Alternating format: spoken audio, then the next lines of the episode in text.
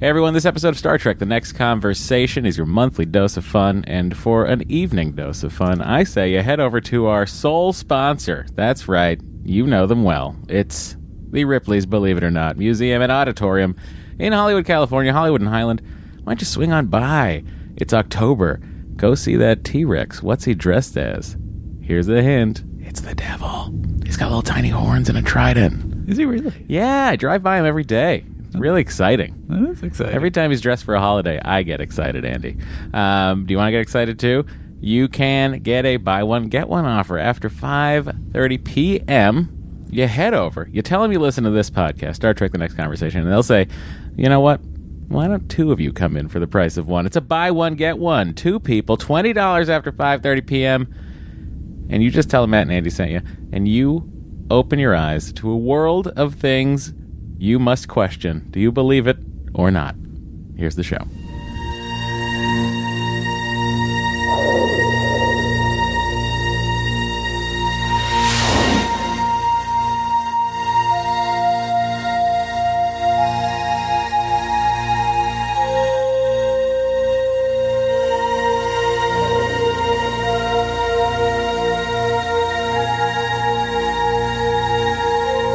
Podcast The Final Frontier.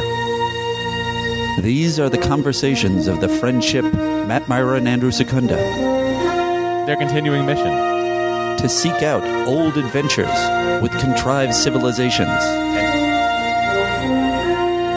To boldly watch episodes that one of them has watched before.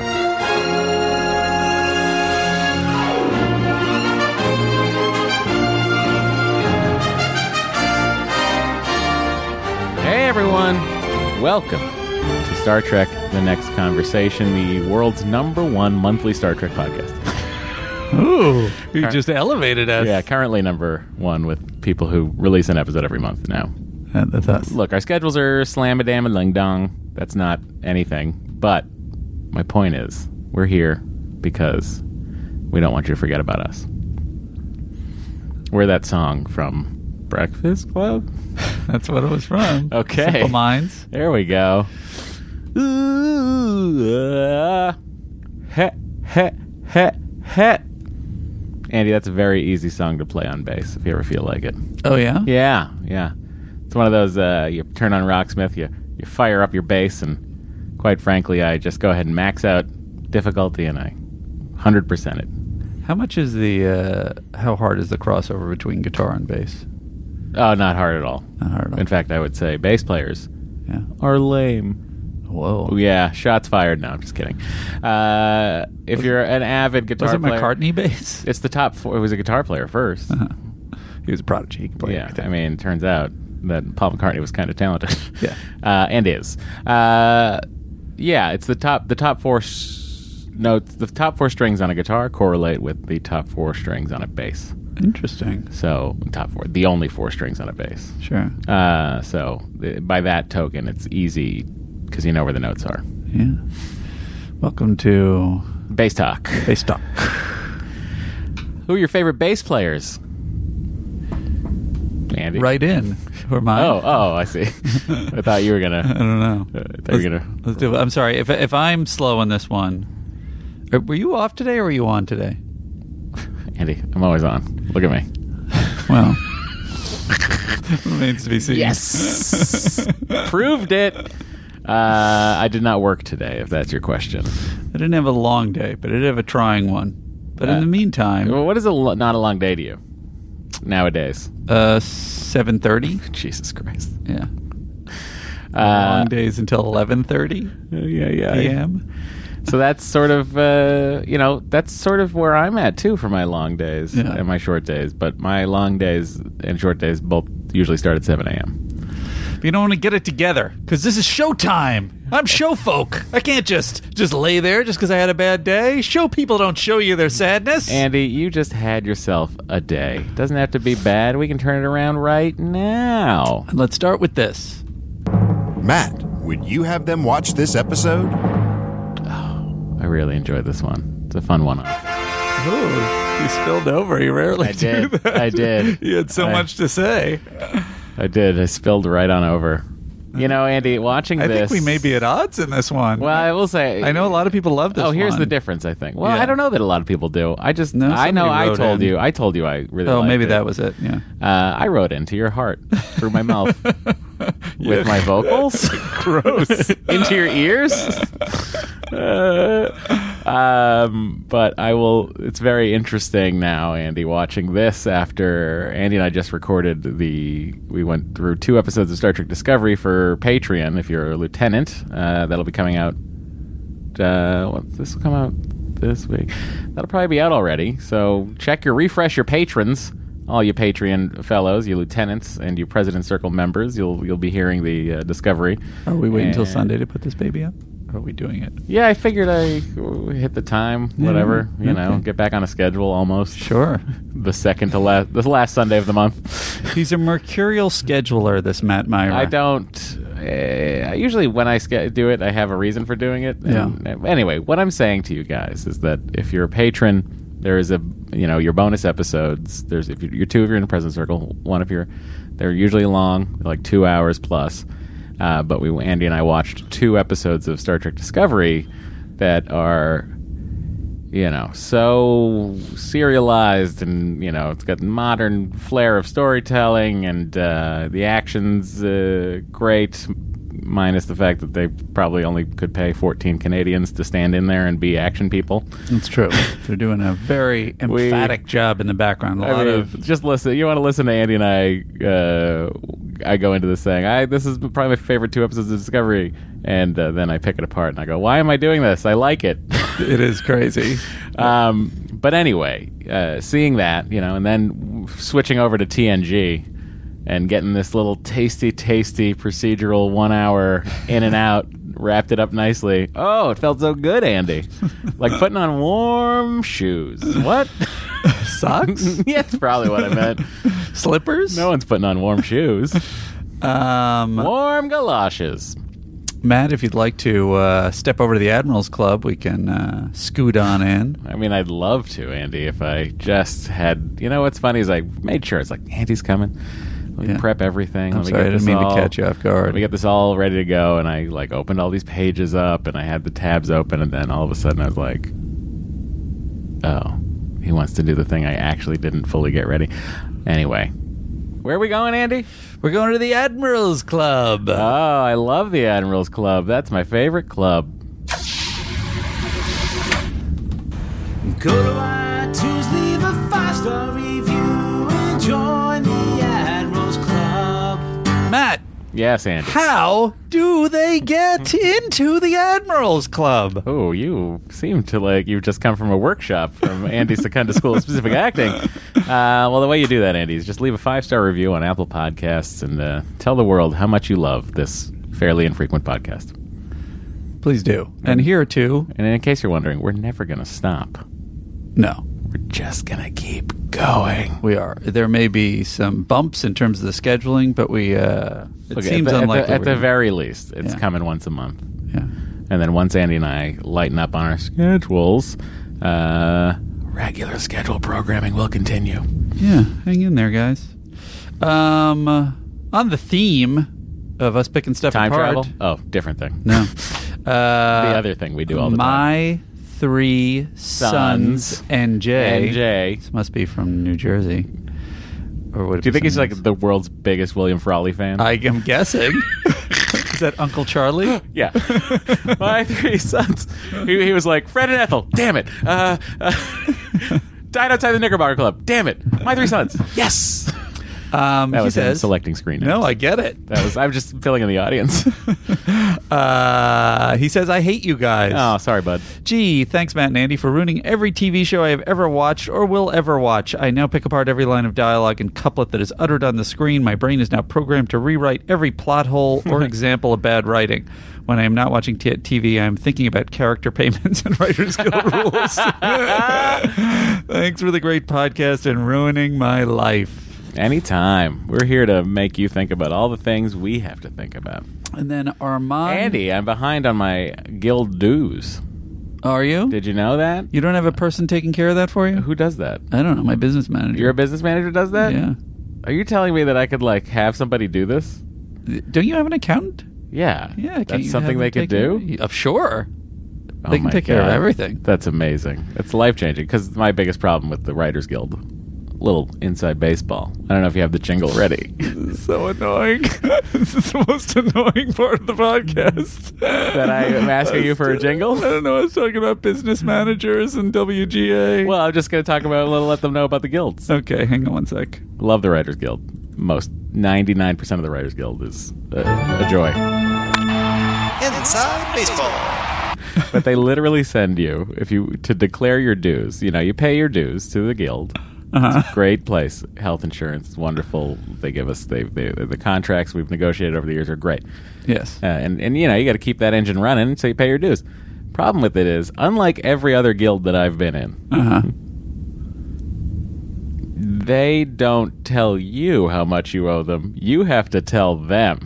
so they send you sheets of paper. It's the most irritating thing ever. They send you sheet literal sheets of paper yeah. that tell you to fill in the the the, the show you're working on. Yeah. Your job title, which is not like you can't just write in producer, Yeah. the Goldberg. I have to find the number code for producer weekly, Yeah.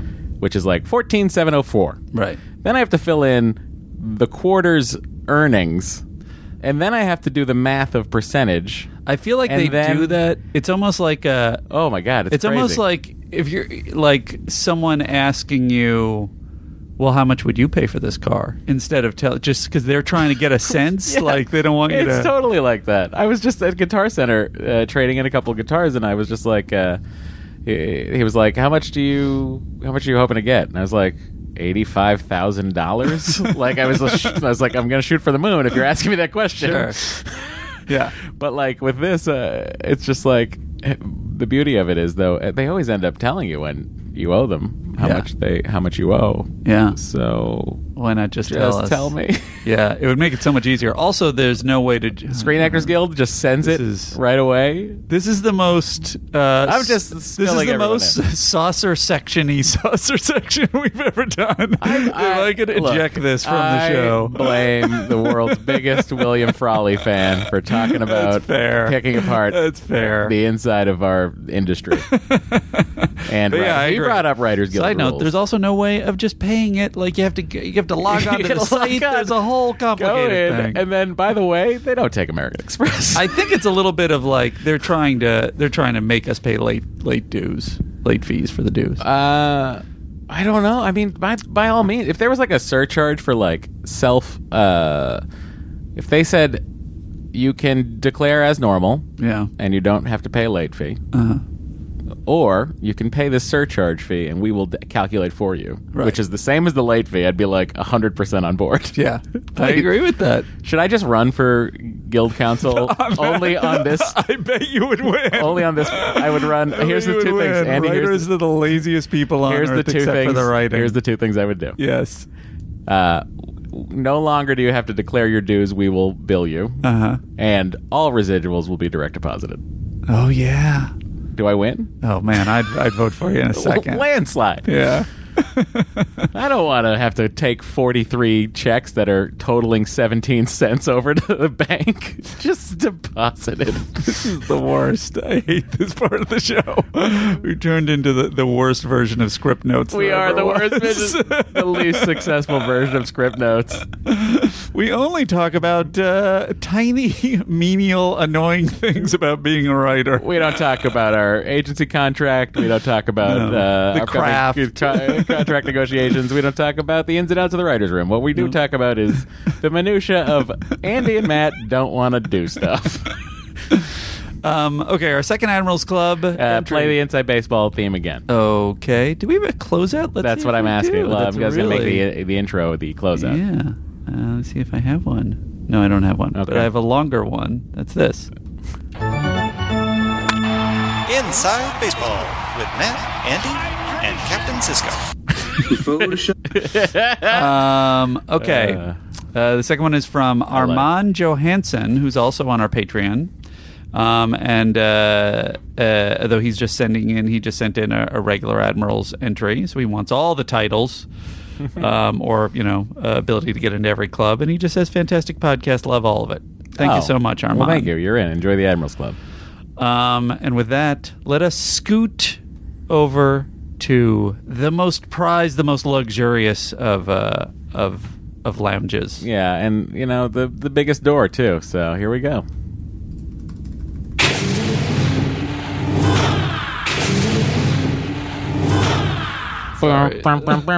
Not Mm, Something's going on with mine. bad, timing wise, considering. I see what I did wrong.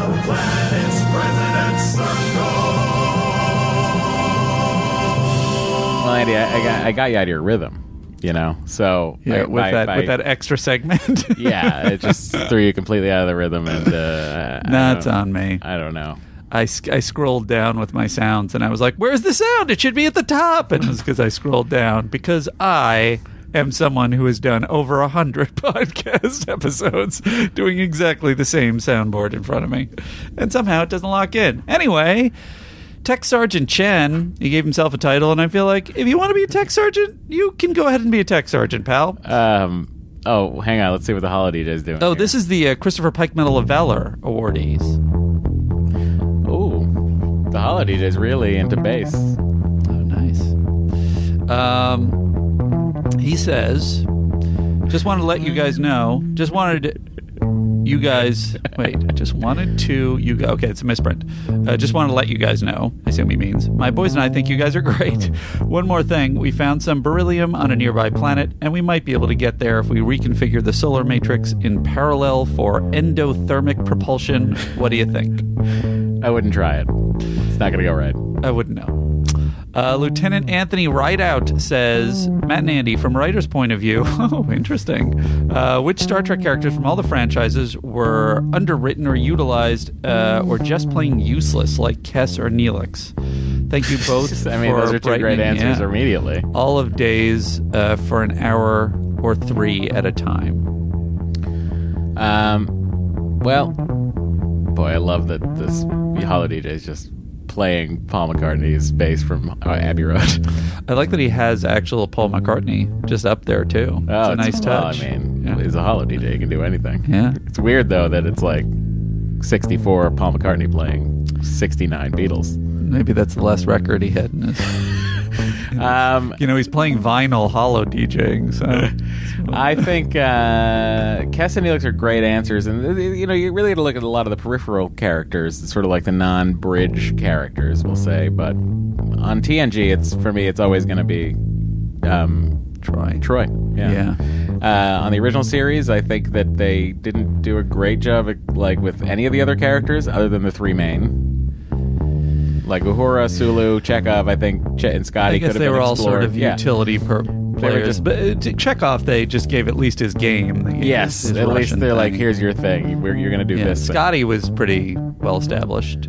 Yeah, because He, he, had was an attitude. He was, you know, third in command, so yeah, he at least got to sit on the bridge a lot because everyone went on the away team mission. So Scotty was usually left in charge of the Enterprise, so we'd hear a lot from him. in the main cast, are there any stragglers in DS9 that are like, uh, meh, not useful, Um, not well done? You know, it's interesting. They really got to dive into everybody because they went into that more serialized um, mm, storytelling mode. So you really got good character development, I think, out of all of them. Uh, Ezra Dax, maybe not because she was not around l- as long as the other cast members, but even Worf got way more character development on, T- on DS9 than he ever did on TNG. Really? Yeah. Oh, I'm excited. If we ever get to that. Um, all right, that's it for the. Uh, You know, at the end of season five, Andy, Yes. uh, I think the premiere of D Space Nine happened. Yes. The end of season five of, of TNG. So it's it's close. We're touching the void. We're, we only got two more seasons of uh, TNG after this, and then it's I- I thought maybe you DS9 were City. saying No, you we wanted can't to- I know, concurrently. I that know, would be you said, that and would then melt I was- everybody's brain. It's just that I thought that was another left turn from Matt Myra. That I, was I make gonna so many lefts. Have to pretend like I I'm- knew about all along. I'm left-footed, so like I'm immediately going to step forward with my left. You know? Uh, is that true? Yeah. Left-footed? Is there? Is that a thing? Yeah. I wonder When what you I stand am. up, which where do you walk? How do you walk? right? You're right-footed. Interesting. I never knew I was right-footed. You learn something new every day on this podcast. I bet you probably play golf righty too then. Yep. Yeah. I'm right. I'm right-handed. No, you're left-handed. I'm aren't you? Or left-handed, but I'm right-footed. right-footed. Yeah, it's interesting. It is interesting. Wonder what that means. If anybody has any opinions on that, You're please let me know. broken inside? Well, that, well, if, that, if that's really what it points to, it would certainly. Hey, here's an Uh, interesting you're tidbit. ambidextrous. I had a, an astrologer uh, look at my uh, chart. Astronomer, I hope you're looking at a star chart for you. no, it's not. Uh, oh no, It's just You went, astrology. to, you went to fake science. Uh, I went to fake science. Um, it was uh, I was on a vacation, and a very uh, nice friend Oh, sure, okay. said, "Oh, I can do it." Would this is you a like me to-" fun. This is a Gave him the vacation thing. Sure. and uh, she started looking at my chart, and there was so much conflict on the chart. She threw her phone down, which had the, the chart on it. Said, Yeah. "I'm sorry, I can't do this right now." Well, she said there was so much crosstalk in my brain that she literally could not. Later, she told me, but uh, I think uh, this is illustrated Couldn't perfectly handle by it. your right-footedness. yeah, and my left-handedness. There you go. Um, are we going to step into the hallway, or are we going to go back through the Admirals Club? Andy, we are just gonna go ahead and site to site transport out of here Okay. into the hallway. Here we go. Thanks, President Circle members. Enjoy everybody. the snacks. Best in the galaxy. Ah, finally, we're in this hallway by ourselves. It's very nice. Um, excited, Andy. What's next on the agenda here? It's the hail bag. Being hailed. Um, first we have a uh, voice hail, um, and it speaks for itself. Hey guys, um, I just wanted to point out that Andy probably doesn't have face blindness if he also has a claim to fame for everyone based on recognizing their um, So yeah, just thought that might be a helpful little beat in your bonnet. Okay. I mean, it's not a. We all we all contest the, the like it, Andy's um face blindness. I air quote it.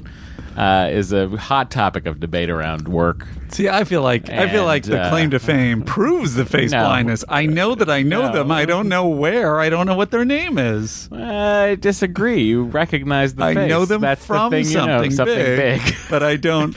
Okay, The best thing. I guess about I, that guess I segment. don't. Well, it's my then- favorite segment in all of podcasts because it literally Andy's. I just love that Andy's something big is always something terrible from 1978 uh, that no one else watched.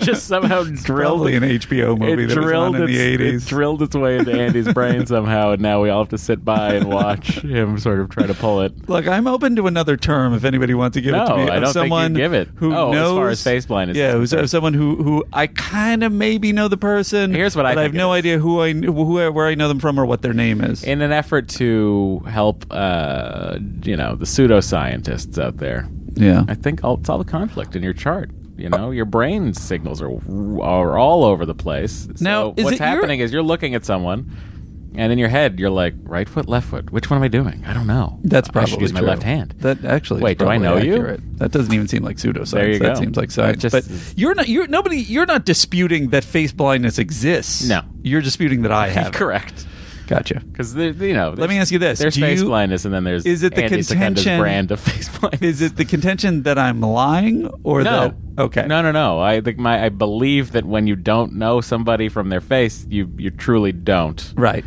Do I believe that it's face blindness? No. Do I believe that it's Andy in his own head most of the time? Oh yeah, well I can't dispute that. Yes. that certainly seems reasonable. Um, and the second one is a little bit long. It is from uh, Nicholas Stacy. And he says, Hi, Andy and Matt. Been listening for ages. Wanted to catch up before writing in. A lot of people are writing in, the, in our in our one one a month uh, schedule now. They're able to catch up. that they have finally caught up. Good. Um, throwing a whole bunch of stuff your way. First of all, there's a, uh, a voice hail, and I will play that. Wow, you found the voice that was attached to a email. That's impressive. It's true. That's like uh, that's a lot of work your brain has to do. I'm. Did you recognize anyone while you were doing it? Uh, no, I'm not sure who you are. Hello, Matt and Andy. This is Nick from Vancouver. I wanted to Nice. mention Really something feel that like you're in happened way back Vancouver. in, I think, season one, Ooh, it's chilly. when somebody had to take a bathroom break. Now, on James Bonding, there's the clever system of the taking the Walter PPK and so on. Yeah. And you briefly played with the idea of having people take a phaser break, a phaser type 1, phaser type 2, that sort of thing.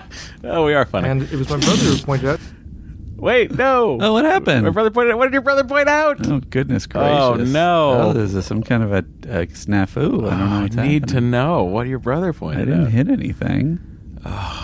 what's happening? You know what's weird is it's still playing, but it's not. Uh, did it bounce out?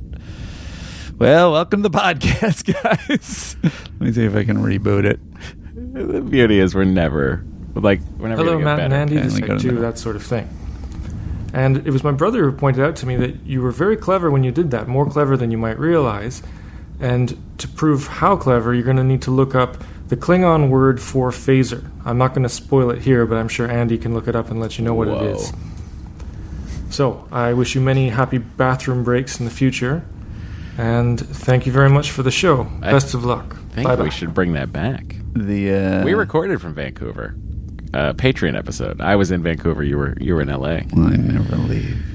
Um, I never leave. You were gone for three weeks. Uh, two weeks. That's a that's a fallacy. I thought And it you was said ten three. days. No, I never said three. but He said three. Who's the he? The boss who wants to pretend You. like I was gone longer. No, Andy. I never said three. I thought you were gone for the twenty fourth to the fourth. and, uh, That's eleven days. yeah, Why did I think you were gone for three weeks? because I don't talk to the everybody wants boss. to No one extend it. knows. It doesn't no- matter. I don't The- talk to anyone. is the my point. information. Uh, My spreads far point and wide. is, my point yes. on Uh, that is, Go ahead. oh, I What's don't know where I happening? got that. What's from. going on? Where did I get three weeks? From? Anyway, long story short, you have been places. I have You been do places. travel. I went to That's all I Greece. was trying to say. Fair enough. That's all I was trying to say. I didn't Um, mean to d- dig up some wound I didn't know existed. It's- it's- I got a million of them. You're you're not going to avoid them. Anyway, the Uh, point is that the Klingon word for phaser uh is poodoc. huh. Ah! Whoa! And a Type One phaser docks into a Type Two phaser. Oh, Poodoc. interesting. Guys, we got to bring this back. Type One and Type Two. Nicholas goes on to say, second, I made a few sound cues, which I'm also attaching. One's a musical outro that didn't fit any of the other cues. That's called a pun sting, since I thought you might use it when you really nail a pun. There's no way I'll bring it up in time. Mm-hmm, But uh, here it is. Da-da-da-da. then, I, I don't. I don't hate disagree it? with that. That's a lot of fun. second, uh, If we ever my- Mm. did, if we ever did ad breaks, that's our music. That's our interstitial. Okay. Uh, might work when yeah, that is great for that. Yeah. when might work when Matt delivers a complicated uh, explanation, and here's that one. Sometimes I think the only reason I come here is to listen to these wonderful speeches of yours. Ooh, that's also good. I like that a lot. Um, the next one uh, reenacts the sort of post spoiler conversation the two of you often have. Mm-hmm. Those are Klingons in mourning. extremely difficult to predict what you will find acceptable. You don't give a damn about the people whose lives you're throwing away. We're not just machines. These are great. Uh, you should you should put that in your library as spoiler. Um, and then the last one, Worf's plane could suit moments where you shine light on the boys' club mentality of the time. Yeah. And here it is.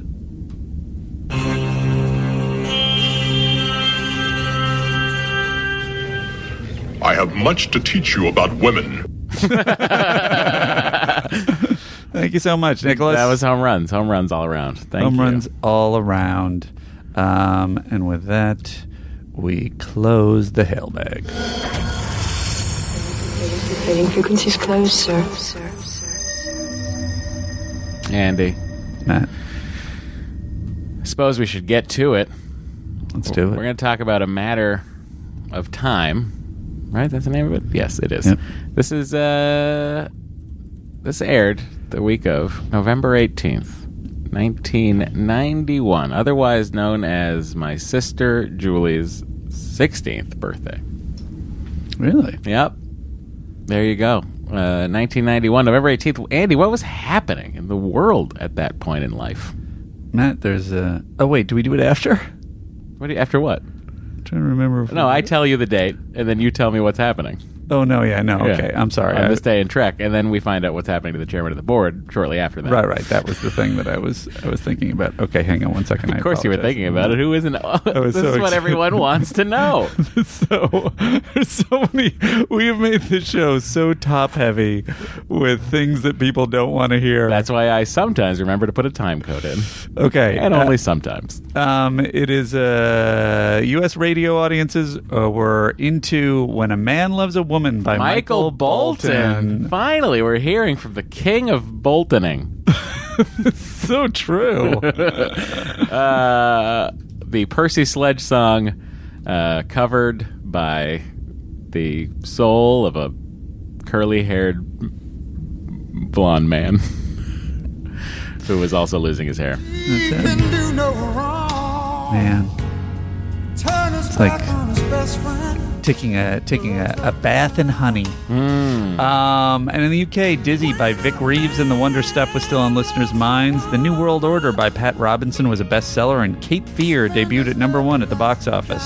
Nice. Since this is our last uh, This Day in Trek for 1991, I would be remiss if I did not mention that Star Trek Six would spend one week at number one in its first week of release. I was there that weekend. Thank you, Matt Kirk. Uh, My sister was also there.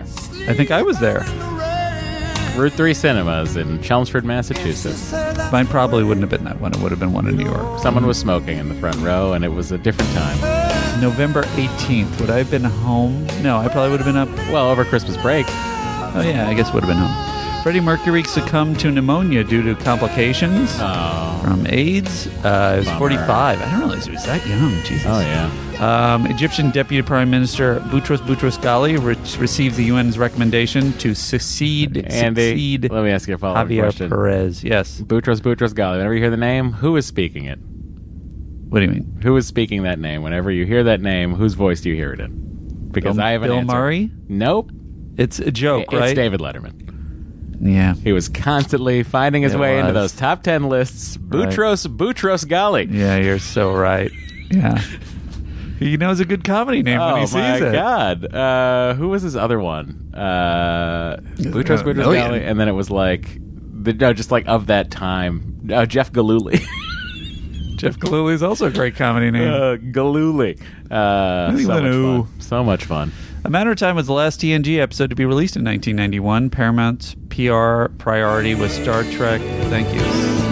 That's when a man loves a woman. Bet you didn't know he was going there, did you? I know exactly how it feels. Uh, its priority was uh, Star Trek VI's December 7th release. Time magazine's cover featured a cloud bank dramatically lit by sunset with the caption, California, the endangered dream. Ooh. We should dig that up and see what it said. Percy. I gave you everything I I don't know. I just feel like Bolton nailed it. No, I don't. This is Oh, a much but better look at version. Bolton did a great job. He did a with great the song. job, but this- Uh, this- good enough to hit number one even. This job has much more nuance. This this uh, song has much more nuance. To it, Andy. this version. I suppose that's it for the news, right? It is. I should probably ask you a question about what Mr. Frank Sinatra was up to at that time. Why don't you go ahead and play that jingle? uh, I'm really off my game. No, you just look. You're a little rusty. Frank Sinatra, come on! It's time for that segment everybody hates. Frank Sinatra, come on! As funny as Matt could even tell on the look on my face that I wasn't about to play the the, jing- the opening jingle. I didn't. I I was gonna say I didn't realize how far away from being able to do that you were. yeah. And then I looked at the reflection right there, and I saw, oh no, he's looking at the rundown and not. He doesn't have a thing open. Oh, that's a good thing for me to know. That's why you get so annoyed. You can see the things I'm looking at on the screen. No, it, that's the first time that's ever been angled like that. There's, Usually there's a that's mirror closed. behind me, which is not good for poker players, FYI. Uh, so Hey. he did it. November 16th marked the final concert of the grueling 11 month Diamond Jubilee World Tour. Frank finished up with one night at Madison Square Garden in New York, where he sang to a sellout crowd of 16,604 people. A New York Times review said, Mr. Sinatra managed to triumph over time. In his singular way, he made age a thing of great beauty. Please be true. Oh Oh yeah. In other words, I feel like Frank must have covered "When a Man Loves a Woman," right? Let's find out. Uh, Seems like he might have thought that was hippie stuff. Oh, there is people who have search. People have searched for it. Does it exist? Uh, it does not. Too bad. How about Dean Martin? he never would have done it. Dean Martin probably would have been dead. no, he wouldn't have done it. He'd Uh, no, been Percy alive. Sledge. Come on, uh, 70s. Dean Martin. I can't imagine Dean Martin covering. Oh, that. you know who I bet did it? Elvis. Mm, is that is that timeline work? Uh, it might it might, Andy? It might. Nope. Oh wow. No. You really missed a bet there, Elvis. Elvis. Elvis. What you, the fuck, bro? you really missed missed an opportunity for a hit. Uh, all right, Andy. I guess that does it for our this week in Trek and the Frank Sinatra Come On, uh, also known as Joe McDonough's favorite segment. really? Yeah, I was back home a couple of weeks ago, and Joe said, "You know, weirdly, my favorite segment is." I was like, "What?" He's like, "Frank Sinatra, come on." I was like, "Really? It's the dumbest thing ever. I love it." Okay, this is a matter of time. Stardate four five three four nine point one, directed by Paul Lynch and written by everybody's favorite executive producer, Rick Berman. Yep. While trying to reverse a nuclear winter type effect caused by a crashed asteroid on Panthera 4, uh, hang on. Wouldn't that then be a meteor? Why? Because it came into the atmosphere and hit the surface. Say it again. Isn't that the Explain it difference to me. between an asteroid and a meteor? Oh, I don't know. Should I look it up? Uh, look, I'm not going to question Dr. Trek, Larry Mm. Nemechek, but I feel like Well, he was wrong about that spot thing that I That's was right not about. even- I'm let's- just saying. I mean, all come right. on. Well, he missed something. We're not here to dissect Dr. Trek. But we are here to talk about Panthera My 4. proudest moment on this podcast. the Enterprise is visited by a time traveling historian from the 26th century, Berlingoff Rasmussen. so we really didn't Should pull their have been your punch on that should one. have been your first clue, everyone. Uh, the officer's initial suspicions gave way to impatience when Ras- Rasputin repeatedly asked to see their artifacts and to have questionnaires filled out. Troy is convinced he's hiding something, but most crew members go along with his teasing and Going his away with annoying the cheeriness. useless or underdeveloped theory. Uh, the ship's first try at helping Panthera 4 only makes matters worse when LaForge comes up with an alternate plan that will either clear the atmosphere or burn it off entirely, killing every living being on the planet. By the way, no attempt at, like, let's fucking beam up Oh, so ten, at least 10,000 of these people because we Yeah. are the Enterprise and we can absolutely, in an emergency situation, house at least 10,000 people. It's a really good point that in a just for situation funsies, I'd be like, okay, so let's evacuate the population in a as much situation as where, we can. where the planet was going to be maybe destroyed, would you put yourself to the inconvenience of Fine. Here's- evacuating ten thousand? Here's my following questions. Okay, it's a warp capable society. Otherwise, the Prime Directive would have effect, come into effect, right? Right. So there's Just a, there's a ship place 'em called off. New Seattle. They've got to have starships around that planet or on that planet capable of not maybe maybe they don't have interstellar travel, but they're certainly capable of getting off the planet's surface. Start a huge evacuation. I don't know why I'm telling Panthara 4 how to do things, but Yeah. I really feel like they took a big swing here. Sure. Uh, desperate for help, Picard returns to Rasmussen, but the time traveler says he can't divulge the future when the Penthards agree to Geordi's plan. Uh, so does Picard. Luckily, it works. Rasmussen quickly moves to leave after the planet is saved, but Picard first demands he is allowed to search the time pod for items reported missing by the crew. The time traveler agrees to let Data enter because he can be ordered not to divulge any secrets of the future. But once the two are inside the pod, Rasmussen pulls a phaser and reveals he is really from the 22nd century. He appropriated the real 20, 26th century time traveler's craft and came forward in time to gather trinkets, which now include data. Uh, he would claim to have invented, but suspicious Picard had Rasmussen's phaser deactivated. Helpless Rasmussen is stranded in the 24th century when the pod's timed return mechanism whisks it away without him. Andy, I have a couple big picture thoughts Great. about this story. Fire your p- poo docs. Uh, I would like now. I'm going to ask you uh, Okay. the following question. You're always asking me. Did they ever do anything with the blah blah blah Mm-hmm. in in you know uh, comics or novels. Okay. I would like to start a Star Trek episode with someone in 22nd century New Jersey seeing that ship reappear because it came back just Ah. empty. Oh, good point. and then I would have that person yeah. become a new time traveling guy. Maybe he's uh I don't know, a kid like a kid in King Arthur's court kind of thing and he ends up on the Enterprise uh, whatever. It's great. Uh also by the way, I find I think that trapping that gentleman in the 24th century is cruel and unusual punishment. You have to. I, I, I you have to trap him in the 24th century, you think? Yeah, you can't send him back with knowledge of the future.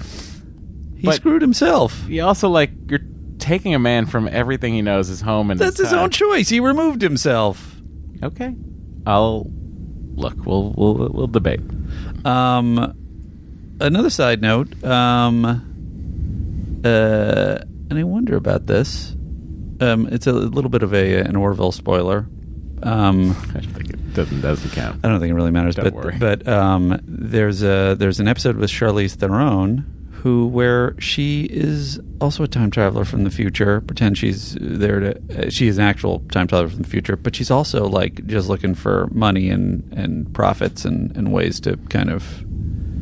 As, as I as I remember it, which I thought was way too close to this one. Well, why why wouldn't you just get a sports almanac? Yeah, I don't remember exact the way the ins Why and would the you just outs of bring it. a sports almanac back? There was some other turn to Bet it, but I- fifty thousand dollars on I know one she was game and shifty. leave it in an interest yielding account, and then go forward eight hundred years and collect the billions of dollars. Maybe it was she was stealing the whole ship as an antique. I don't remember exactly what the deal was. You know, there's so many TNG writers on that staff Yeah. that I feel like Like- they must have been like, He's not going to remember this one. this is a lot like Rick Berman's episode. Oh, whatever. Uh, that's interesting. Anyway. Captain's log, stardate 45349.1. The Enterprise is on its way to Good to Pitfallen hear 'em 4, again. where a Type So C asteroid has Soon we're going to be hearing a lot of it. Continent. The resulting dust cloud. Yeah, but like gravelier. hey, let me ask you this. Yes. I feel like I re- I already have the answer to this question. Do you think Picard is going to start with a captain's log, or it's No, he's like a he's not a captain, but will it be like Picard's journal? I blah blah blah No, blah. I don't think it will. The, the grapes this week. I were don't think it will. Turning. But by all means, it could end up with him putting on his com badge, Yeah. walking out onto his porch, Yeah. and then trying to do a captain's log to nobody, while his dog number one stares at him. Yeah, and says Thank you, number one. Do you think that's how? Here's my prediction on how they reveal number one Uh-huh. because the dog's name is number one. Sure. he he's Picard will say something to number one off, and number one will be off screen, and then the reveal will be that it's a dog. Right. He'll be like, Yeah, that could be. "Thank you, number one." Pan over. The dog has brought his paper. Here's another prediction. He says, "Thank you, number one," and the dog says in Frakes' voice, Yeah. that's quite all right, Captain, because some hijinks has happened in between the last time we saw them, where Do you? uh, where Will, did you Will see- Riker is did you now see inside Will? the did dog. you see him in the the, the, the, the press photo they released of No, I, Riker? didn't. I haven't watched the new trailer. If you want to watch it, but I, I don't know how to deal with that on the fact that I we're understand. now 41 minutes in, but and Mm, have no started problem. talking about this episode. Uh, it doesn't matter. You know what we'll do? What We'll watch it when we say hello to the patrons. sounds fun? I got to remember to do that though. Okay. Can you remember? Uh, yes, I will. Will we actually remember? Well, this will be an interesting test. All right, we'll find out soon enough. Ladies and gentlemen, uh, back to Penthar 4. could very well create a phenomenon not unlike the nuclear winters of 21st century Earth. Command LaForge has begun work more on than a plan one. that would counteract the devastation. Well, there are multiple, you know, Nuclear wars? launches, I believe, yeah. I'm afraid the numbers coming in are already indicating climactic changes, Commander. What kind of drop can we expect? If the Bentharan spheral forecasts are correct, 10 to 12 degrees Celsius within the first 10 days. If it continues like that, their entire ecosystem will be shot to hell. And I doubt if they're prepared to cope with the kind of cold that's coming. Hey, Here's the character goof for you. At the very beginning, Jordy says they already are seeing climactic changes. Climactic changes are changes relating to a climax or tension point. What he means is the planet is experiencing climatic changes. Uh, Ah. Oh my god! Oh, Look at it right in.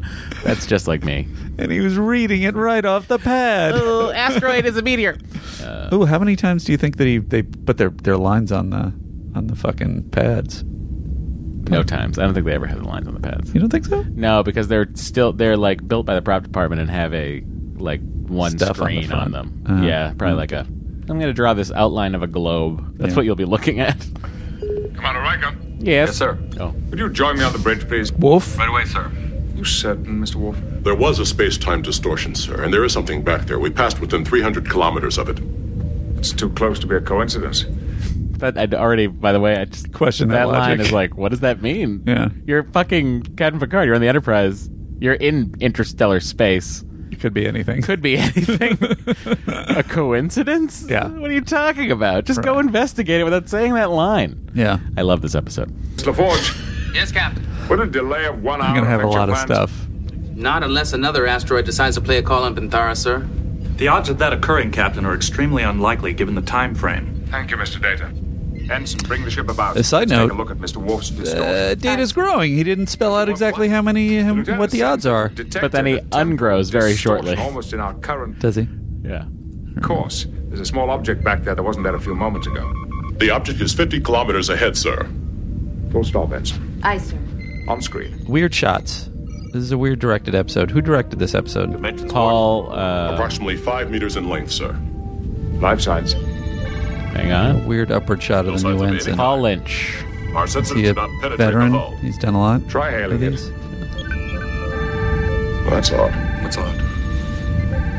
We've received a response, but It would be a meteorite. Yeah. By the way, Okay, there you go. I nailed it. Good job, Matt. Dr. Track. Uh, I'm going to write in about climactic changes next. if you've ever written into IMDb with a goof, I'm I'm sort of you, just with a podcast instead of a keyboard. Yes, Mr. Wolf. It didn't make sense, but Matt fixed it. to move over, sir. Reply that the Enterprise isn't going anywhere, Lieutenant. Not the Enterprise, Captain.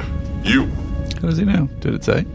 What are you trying to tell me? It did. Yeah. That's it. Move Whoops. over for Captain McCard. Yeah, please, uh, probably said, please tell Captain Picard Yeah. to step to the side. Then he removed it to move over. Excuse me, Captain, but you were standing right where I needed to be. Who are you? Rasmussen's the name, sir. Professor Berlinghoff Rasmussen. Oh, this is wonderful. Uh, actually, By the way, why Worf didn't pull a phaser out immediately? A hundred percent. I don't know. But that, this is my problem with Second the whole. of all, like, I get like in the the um, in the uh, economy of uh, time here, you have to sort of get the story going as fast as you can, and if you want the story to be, they trust this guy. You know, I guess you can skip any tension and sort of immediately they're trusting him. this is bullshit. I disagree with that entirely. I feel like this is this is my entire You don't thing. think that's what they that they? Oh, definitely. Oh, I, I definitely gosh. agree. Oh, no, oh no. god. I definitely agree that that was the purpose of the thing. Yeah. But here's the thing, because this is that is my main problem with this episode, is they just these these people that are so suspicious in other situations. Yes. Just give the lo- the lo- the strain of connection. Like, okay, the ship has temporal anomalies and stuff like that, but just like And it's that they unlike- bought his whole story and they're giving him all this information and there's so little resistance. It's just insanity. They give him the blueprints to the fucking ship. It's insane. Does he get the blueprints of the ship? Don't he- they he- width of the no. ready room? I They want to gave see him- the blueprints. And he was like, all right. I think he was up Uh, for it. it. Interesting. Whatever the case, they definitely give him a ton of information. Yeah. They, they fill out his fucking questionnaires. It's crazy. Well, look, I think there's just like this. I would. I, And I feel like he makes so many mistakes. I think he's actually pretty good at it. I think he's uh, until the s- middle of the second act.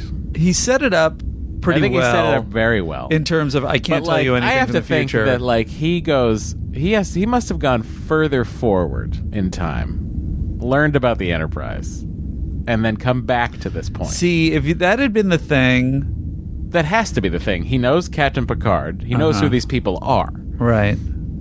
and he knows you know the bridge of the old NC NC oh one seven zero one D, Uh, I thought it was bigger. Blah- So I, my thought is he has gone further and forward in time, Oh, learned you about make a the good Enterprise, learned about all these. He knows all these people. He knows Worf. He knows everybody.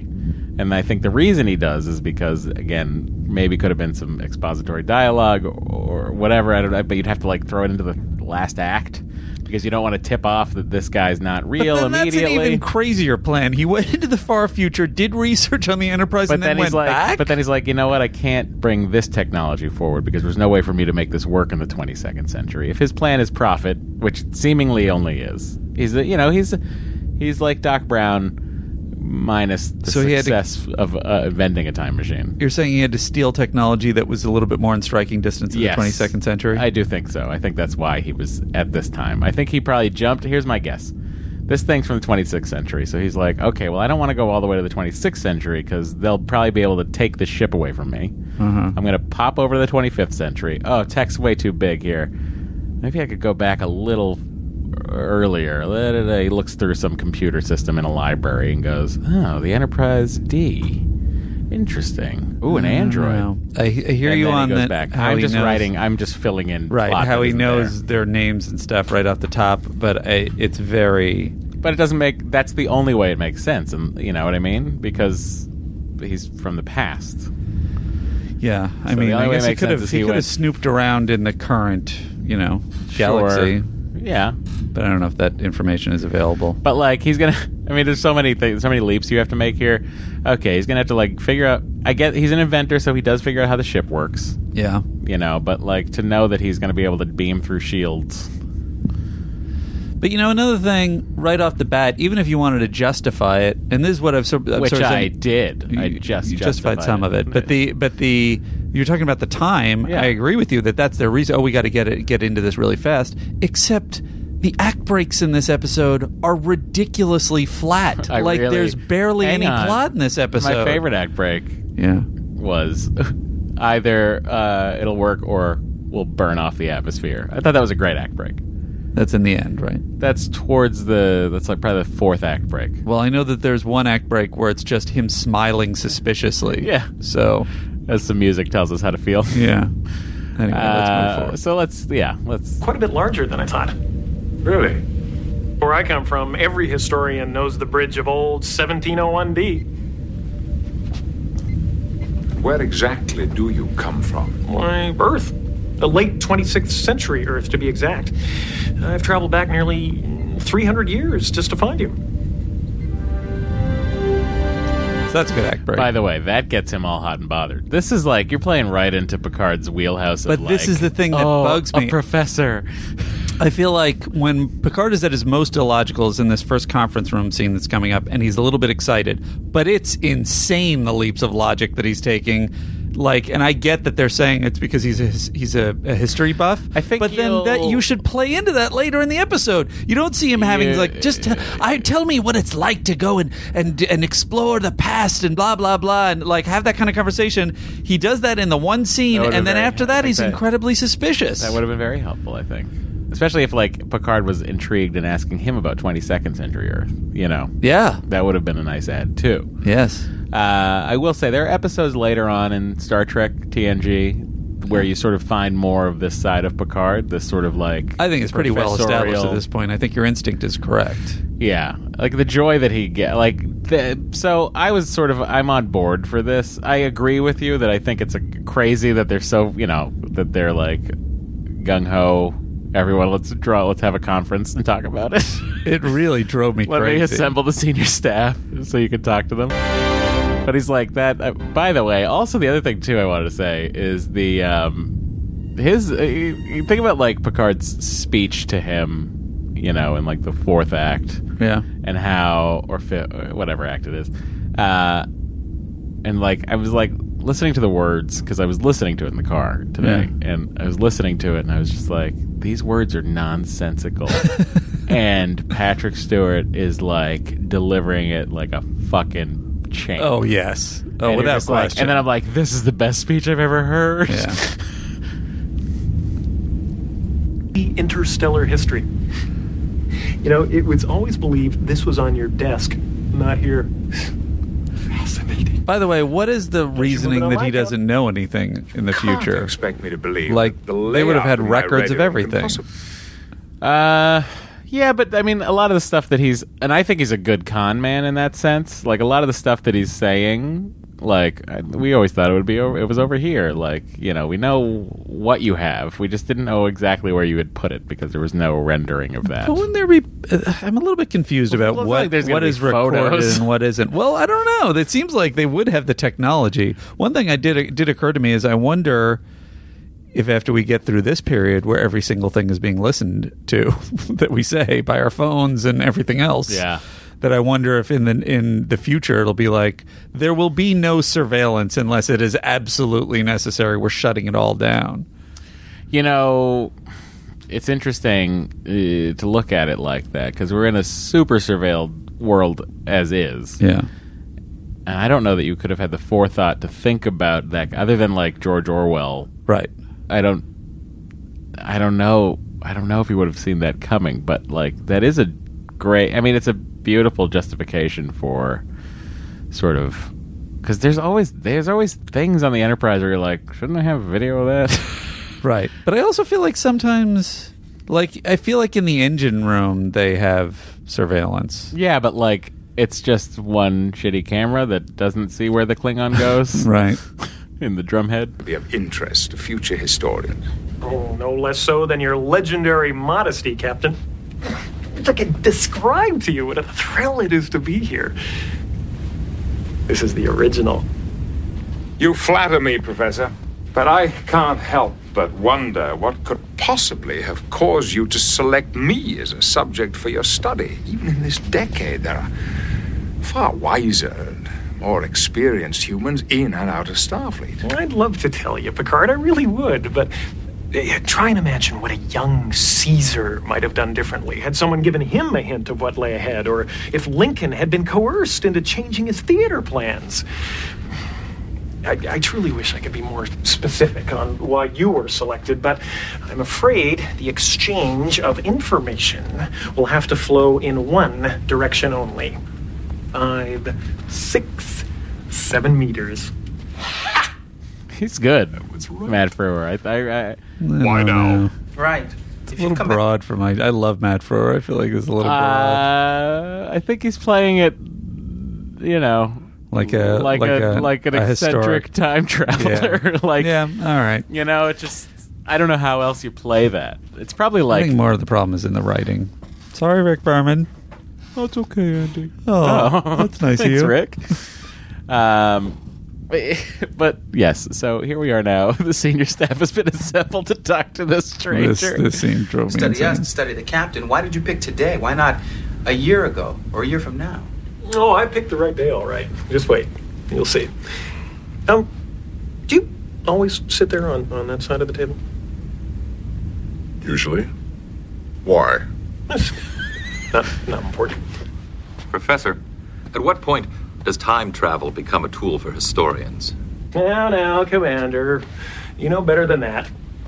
I've studied a great deal about your century, including the fact that you're all quite aware of the dangers of anyone altering the past, and that's exactly what I'd be doing if I were to divulge information like that. Tellurian plague. Beg your pardon? The Tellurian plague Hmm, They was really a cure. play Beverly I mean, like a dope in this one. I do. I really liked her her scene with him in the sick bay, where she's like I'll get to it. interference and like. I, I, I liked the way that uh, Gates McFadden played it. I really thought it was like clever, and I enjoyed her performance. Is what I'll say. Um, can make a determination. And uh, thank you in advance for curbing your curiosity. If I hand my assignment in on time, can I get a glimpse into next week's poker game? I was surprised that there was no there was no response line like, "Oh, Jordy, you're always known for your your Sure. joking." Uh, by the way, also like I feel like that was ADR. The laughter? Like, well, of course the laughter was. Curiosity. If I hand my assignment in on time, can I get a glimpse into next week's poker game? Oh, the la- The, that's the biggest smile we've ever seen from Captain Picard. Yes. In the history of Star That Trek. is true. It's Particularly in this situation. Like, just because he's giddy as a schoolboy. Yeah. With this whole premise of learning through time travel. Yeah, let's see it. Well, I know. Other than here, it's. uh. Ugh. Well, of course he is. All the things he could tell us, all the things he would like to tell us. It might be that. I don't know. Shouldn't you? He's an imposter. God knows we've seen enough of them. Well, he is human. You've seen enough im- time travel imposters? Yeah. Was that, I is that guess a it- reference to something we. I an don't know episode that we that, did? lady pretended to be the the the god, and you know people were. Oh, pretending to okay, be imposter. Yeah, Okay, stuff. But first of all, he's human. That's that's a, a- that's evidence number one. yeah. I mean, uh, you have to trust him more because he's he's already said he was human. Proved that, right, Doctor? He's human, all right. And there was a temporal distortion back there, correct, Mr. Wolf? Yes, sir. And no one can deny that that ship of his is unlike anything we've ever seen. The hull is made of some kind of plasticized titanium mesh. We've nothing like it on record, at least not until now. This does not prove any of his story. Mr. Wolf, I do appreciate your caution. I share it. Sort of, but he's here. Bring his vessel into the shuttle bay. Place it under guard. Yes, sir. I realize that this visit is going to be difficult for some of us.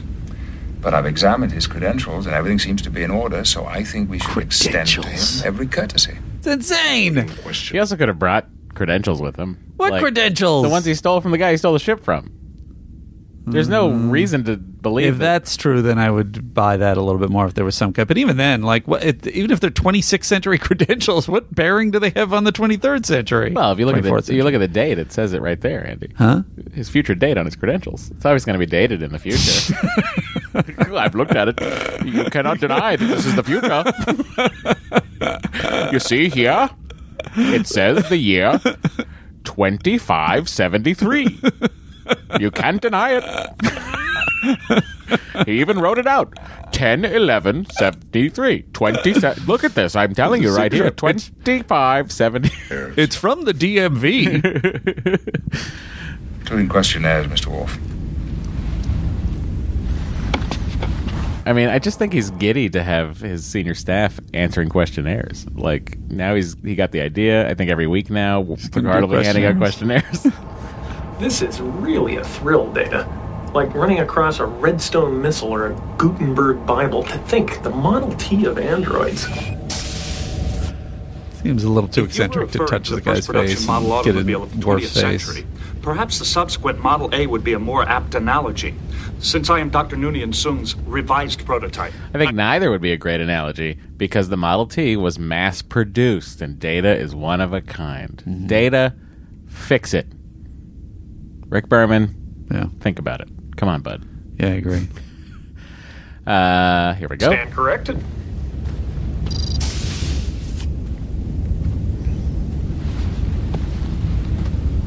I also feel like he could have been funnier in this episode because Matt Frewer is incredibly funny. I think, he- I think Yes, he's supposed but to be funny, what but is- he's not that funny. But he's working with what he was given. Uh, yeah, I'm not blaming it on Matt Frewer. I'm just saying that the character should have been funnier.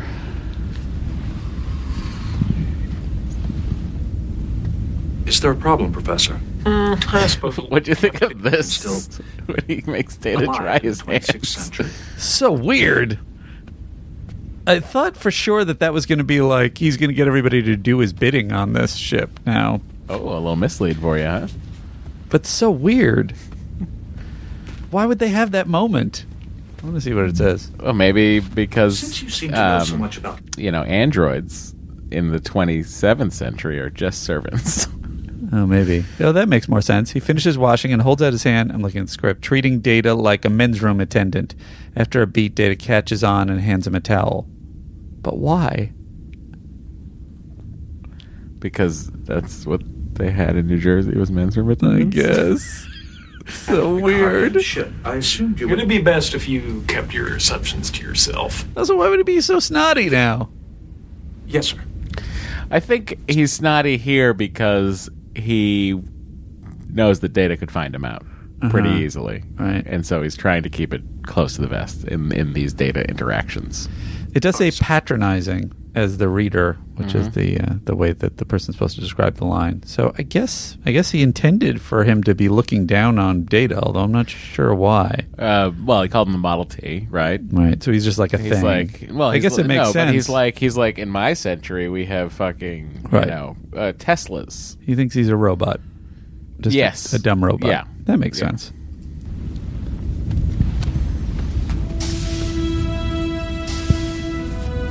Does it say he puts, pick, puts takes an apple out of his pocket and No, it throws it doesn't. in the air? That- that was a that was a, a Matt Frewer brilliant object work. Uh, So here's the first of the act breaks, and Andy's correct. It is just Matt Frewer throwing an apple in the air. and smiles. Whatever his plans, they're clearly going just as he'd hoped. Fade out and back no, shut up! You wrote that. I Yeah. love it. That's. I That guess is- that's like us leaving people in their wake, etc. Yeah.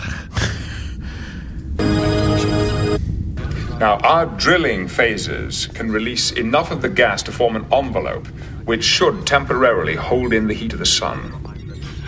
We spend years, decades trying to avoid. I was really certain that Stefan Gersich would have a Andy Secunda claim to fame. I was I thought I thought like this looks like a guy who Andy probably saw in some terrible thing. He didn't. Uh, he didn't strike me.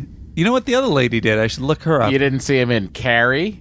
I guess I did, but I don't remember. You didn't see him in television's Spellbound, an episode of Starsky and Hutch. I will tell you this: the performances of these these scientists are completely off the wall. they are so broad and weird. He did a Remington Steel. Mm, this guy's a real journeyman. Oh yeah, I mean, come on. If you you can't do a Hawaii Five O OG and Remington Steel and be in the movie Perfect with Jamie Lee Travolta and Curtis. Jamie Lee Curtis. Curtis. Um, he also, yeah, see, the Pretender was later. Or was that a movie? Pretender. This lady looked familiar. You mean Shay Garner? Depth Let's of find 12 out. kilometers. Jay Garner was in. Uh, Nope. Bullies, uh, Thumbelina. No, neither of those things. Sorry. Two rivers, tropical rivers, are beginning to freeze.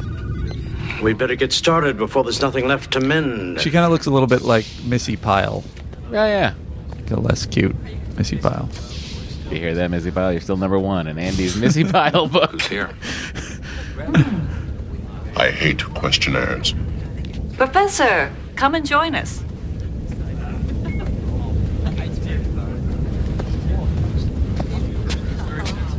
I can't tell. Like, is Beverly like, I kind of got the hots for this future time traveler, or is she like, I just want to know everything I can about the future medical advances? Well, this is what I was going to say is that's why it bothered me that in that scene, I thought for a second they were li- when he's like blatantly hitting on her. I thought for a second that we were leading in the thing of like, well, this isn't cool, so you're uh, way out of line.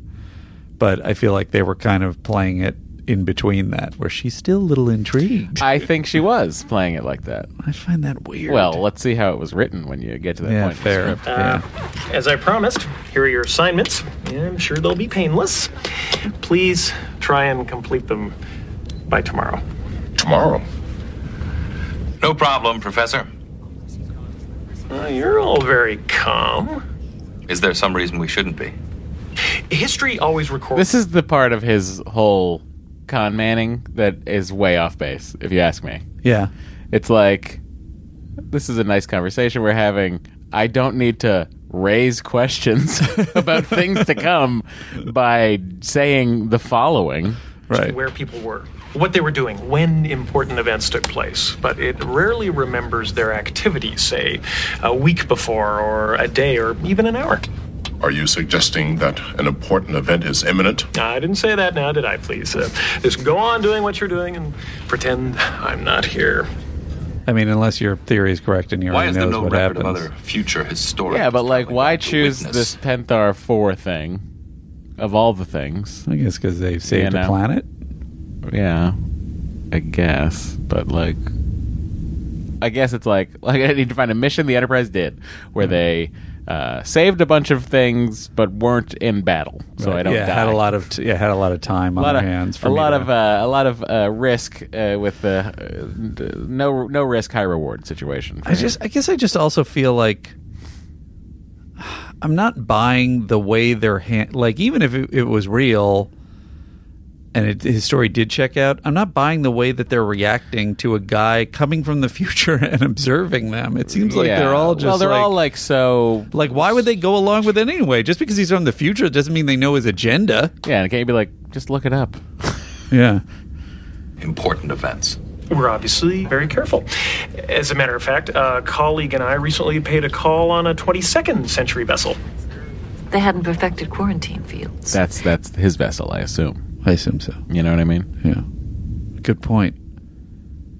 He's pretending to be the guy that discovered his vessel. Right. Mm-hmm. So that he's like. So what I'm assuming now. This is a lot of. I have to fill in the blanks myself. Yeah. I'm assuming Andy that this guy that came back to this ship that he was on was a time traveling historian. Right.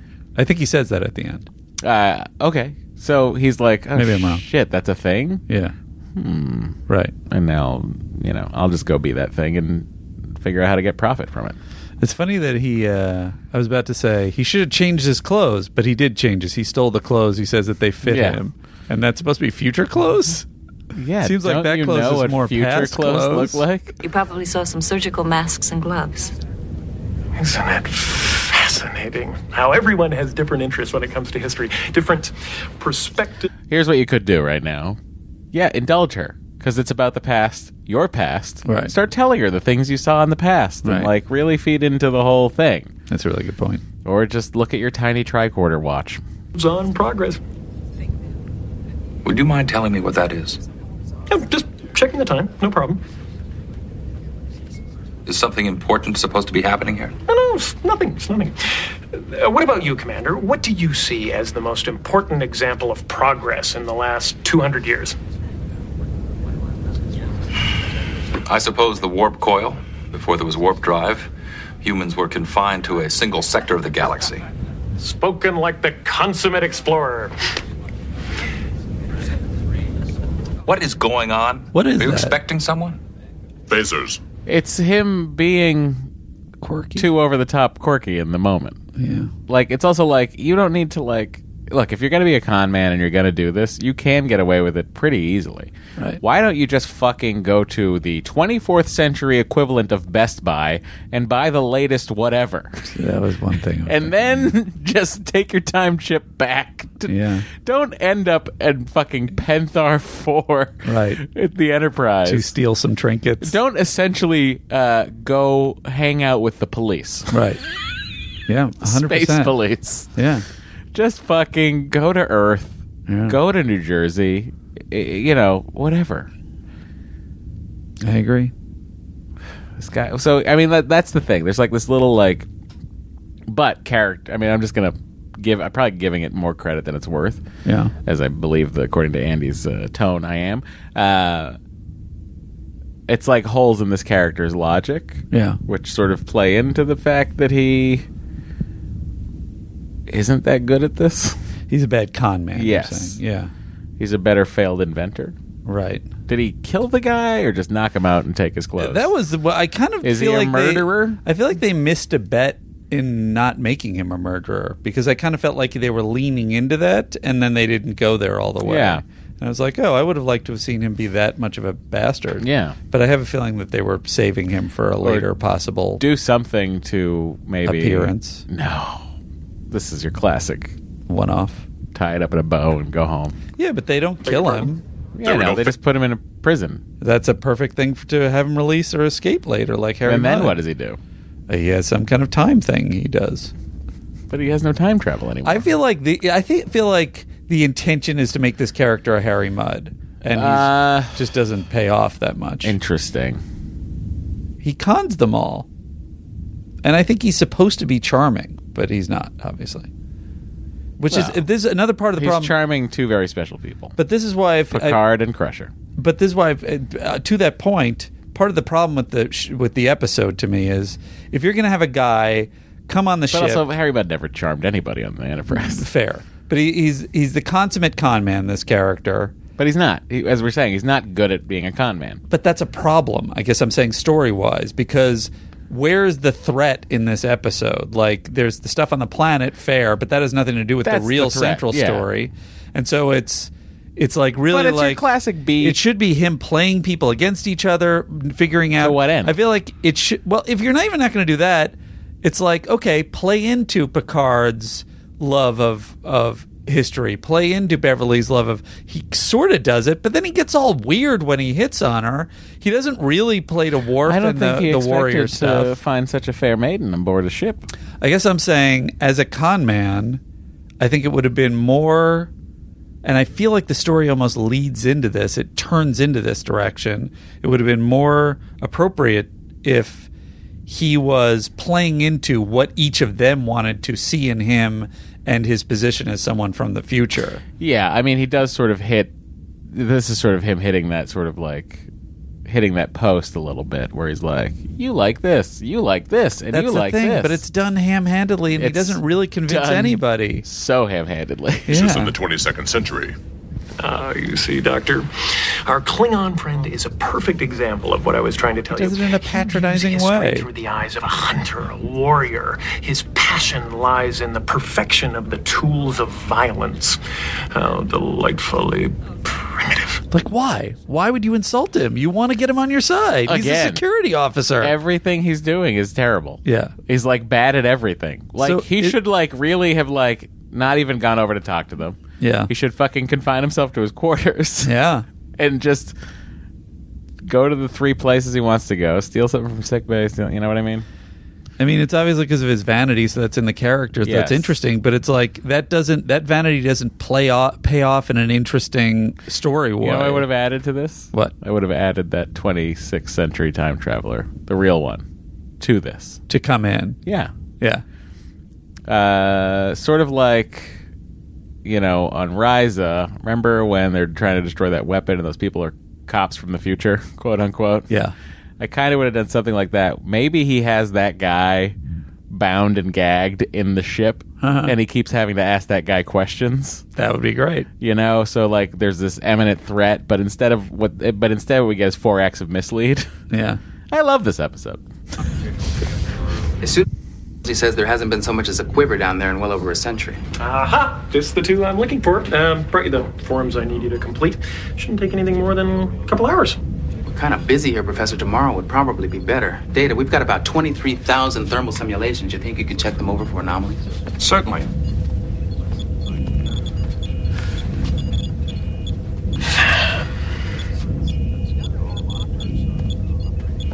Like this, like this, like he's so he's sitting here next to Jordy watching Data do this. Then he has to say something patronizing about Data.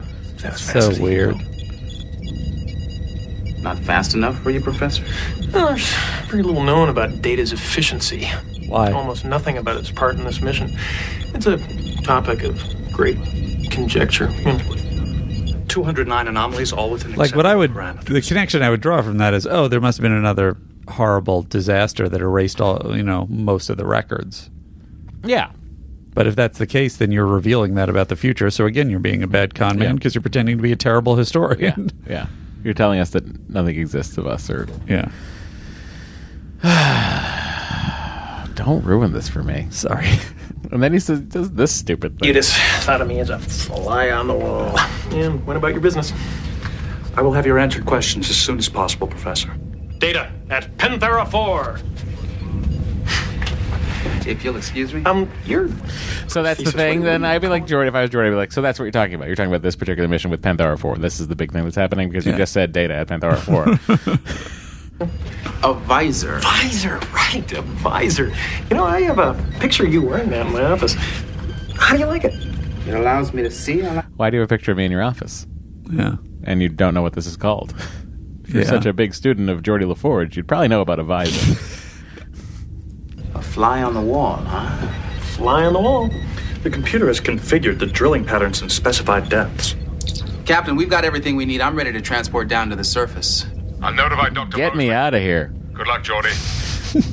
Gentlemen. Put you in great danger, Jordy. I don't care. Who said these moments were any less exciting when you know the outcome? Hmm? I know of no one who said that, Professor. That's the best line of the whole thing. If, if I was that guy, I'd be like, oh, right, he hasn't said it yet. Yeah. that would have been great. That would have been a better line.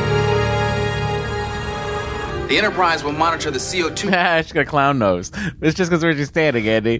She's standing at a Uh, You drill guys, site. you have got gotta, to You gotta go pause it. You to gotta, 1714. Pause It is- it. And it just- look- she's got a it's clown wearing a nose. clown nose. Oh Jesus! Oh, this is the best thing that's ever happened. Oh, this dumb episode I love so much. Target 14 complete, Shooting sir. the first at the the surface with the with the shoot pew pews. Yeah. It's a lot of fun. There's a long history of that. Remember when uh, they stunned everybody on the Chicago street in a piece of the action? do remember that. Data, what have you got? No change, sir. How are the surface winds, Jordy? Yeah, it looks pretty windy. steady, sir. like there's a fan blowing on some set trees. Stop drilling. we should be getting something now, Dana. Elevated CO2 levels at 20 kilometers, sir. Now you're talking. We've got some new temperatures coming in. All thermal monitoring stations are reporting no further temperature drops. Correction, Doctor. Two equatorial stations are reporting slight increases. You motherfucker, don't correct me. This is Thank my you. lab. You've given us what we need. Time. Look at that Glad to be of performance. help, The Doctor. guy is The Enterprise will crazy. remain in orbit and continue to monitor your progress. Picard out. You've given us what we need. Time. Ensign, return to synchronous orbit. See, he's not. In that moment, it's like, what the fuck is this guy doing He's next to not me? delighted. He's weirded out I- by him. Very clever, Picard. Well done. We always knew how you did it, but to experience the moment, to witness the nuances, it's uh, indescribable. Just stay in your quarters. No one would be suspicious. I feel like maybe maybe Picard's thinking the whole time is just like you're a terrible historian. You're bad at this. Professor, is everything all right? Are you well? Yes, couldn't be better. Thank you. Um, I just thought we might chat about your questionnaire. Buck up, crewman. You're a credit to that uniform. I'm an ensign, sir. take care of. Uh, no, please, counselor. I very much appreciate your remaining. Uh, Doctor, in response to my sixth question, you spoke of a neural stimulator. Uh, may I see one? I don't see why not. Give me a minute.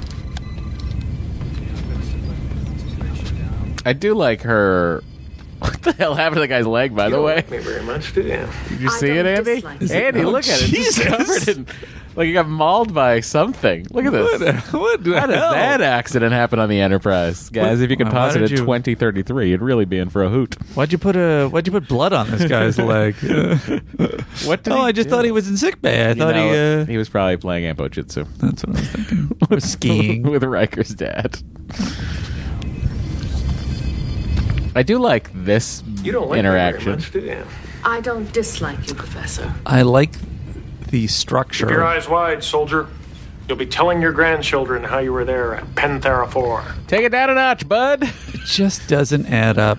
So I like the idea that that tr- he knows that Troy is the one person that's that's onto him. He because knows she's, she's an empath because So he went in the future and found out about. They're it. going toe to toe, but it's like.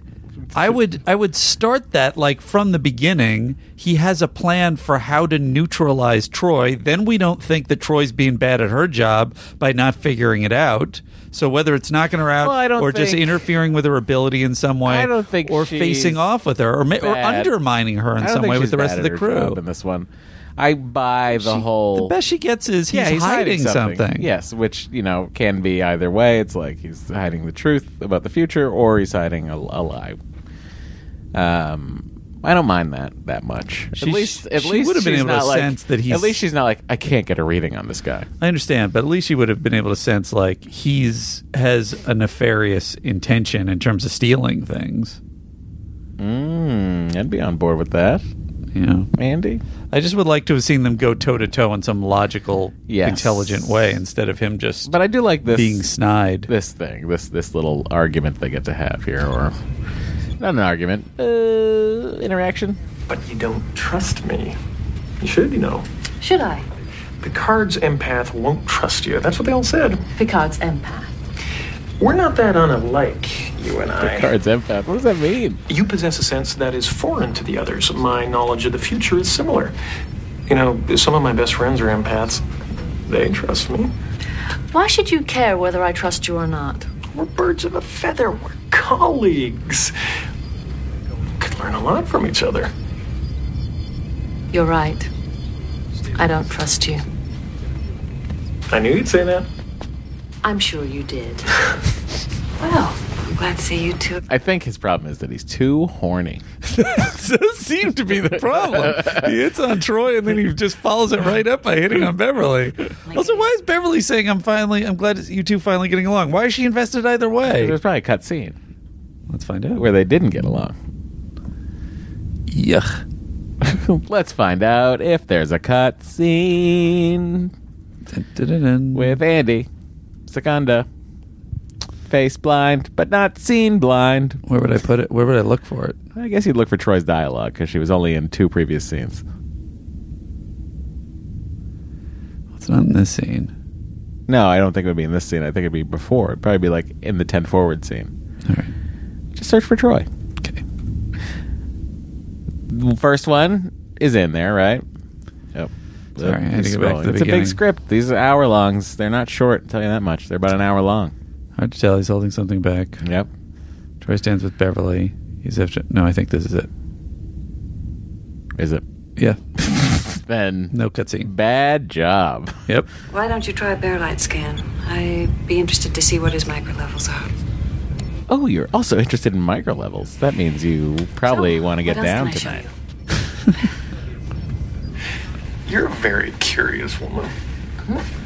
Hey, No, no, I, I don't mean curious like that. I mean, you're Like George. Curious, like what? Like Like, are you a weird like what? woman? Like what is he? What is the like that?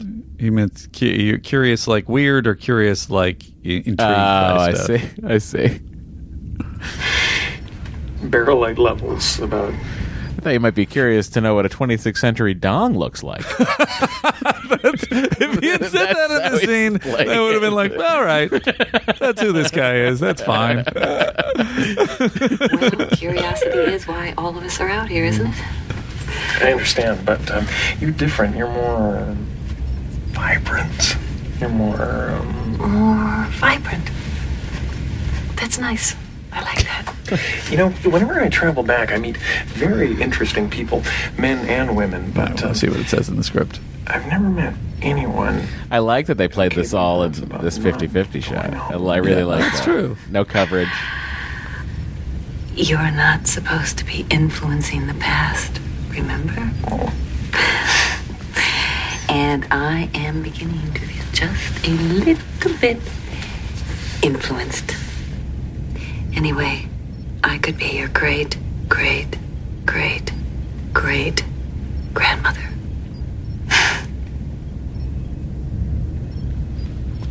She's confused how generations work.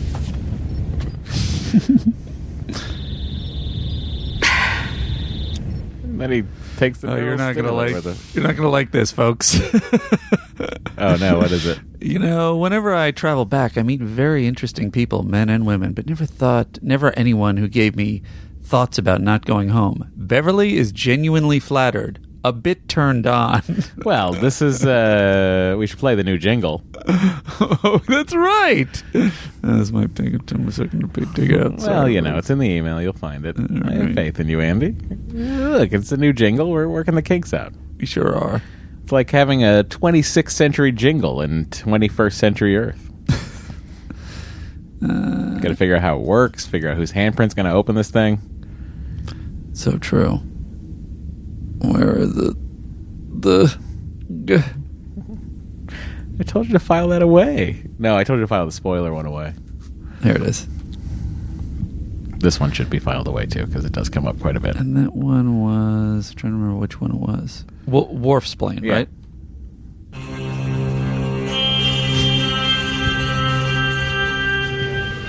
I have much to teach you about women. It's perfect. so, Andy, Thank you she's so playing it exactly like it was written, is what you're telling sure me. is. I and if anything, then I give I give props to Gates McFadden Totally. I thought she nailed this scene. for playing a little bit of the hesitancy that was clearly not written into the script. Well, it's just like the way she. I think like the blonde. I thought it was. I thought she really did a fantastic She job in just, this like, scene. Walk the line. Yeah, Yeah. and like did it in a very believable way. Yeah, for 24th century doctors. Good for you, Gates McFadden. Gates crushing it again. Doctor Crusher crushing it. What kind of questions did he have for you, number one? All he wanted to know about was. This is almost a little giddy, right? like he's like, what? What did they? What did he ask you? previous starships. What I thought was innovative about the last Enterprise, the one before that, he said he wanted to see if we had a grasp of the fundamentals. His questions to me primarily focused on Dr. Sung's So I guess that supports your theory that he's just looking for information in his future, but in in their past. Right. I'm detecting a massive earthquake on the surface. Two. Number one to earthquake stations. like he just bolts up so quick. I love it. Quakes. Location. Both epicenters are beneath the two southernmost drill sites. Lot of- Captain. Is LaForge still out Tracking there? Yes, shots. sir. Find him. I mean, amped up. I, that is well cut. I think it's well uh, shot. This scene. We've also got some volcanic activity, pretty severe. Magnify. Too much movement, I say. Well, it's like he's trying to. This feels like l- let me bring a little excitement into this episode where Probably nothing that's is fair. happening. That's fair. Uh, two more eruptions. Uh, they're quake proof. Volcanoes are throwing into the atmosphere is going to compound the existing problem. In a matter of days, there'll be no sunlight getting through these clouds. No amount of CO2 will help us then. Captain, take a look at this. I'm thinking about getting this new pillowcase. Do you like it? Number one. These are the coordinates of the eruptions, and these are the coordinates of the phaser drilling sites. The mantle is collapsing where the pressure was released. Captain, Dr. Mosley and I have a couple of ideas, but it's going to take some time to sort them out. Sort them out, Jody. Aye, sir. We came here to help these people. And look what we've done.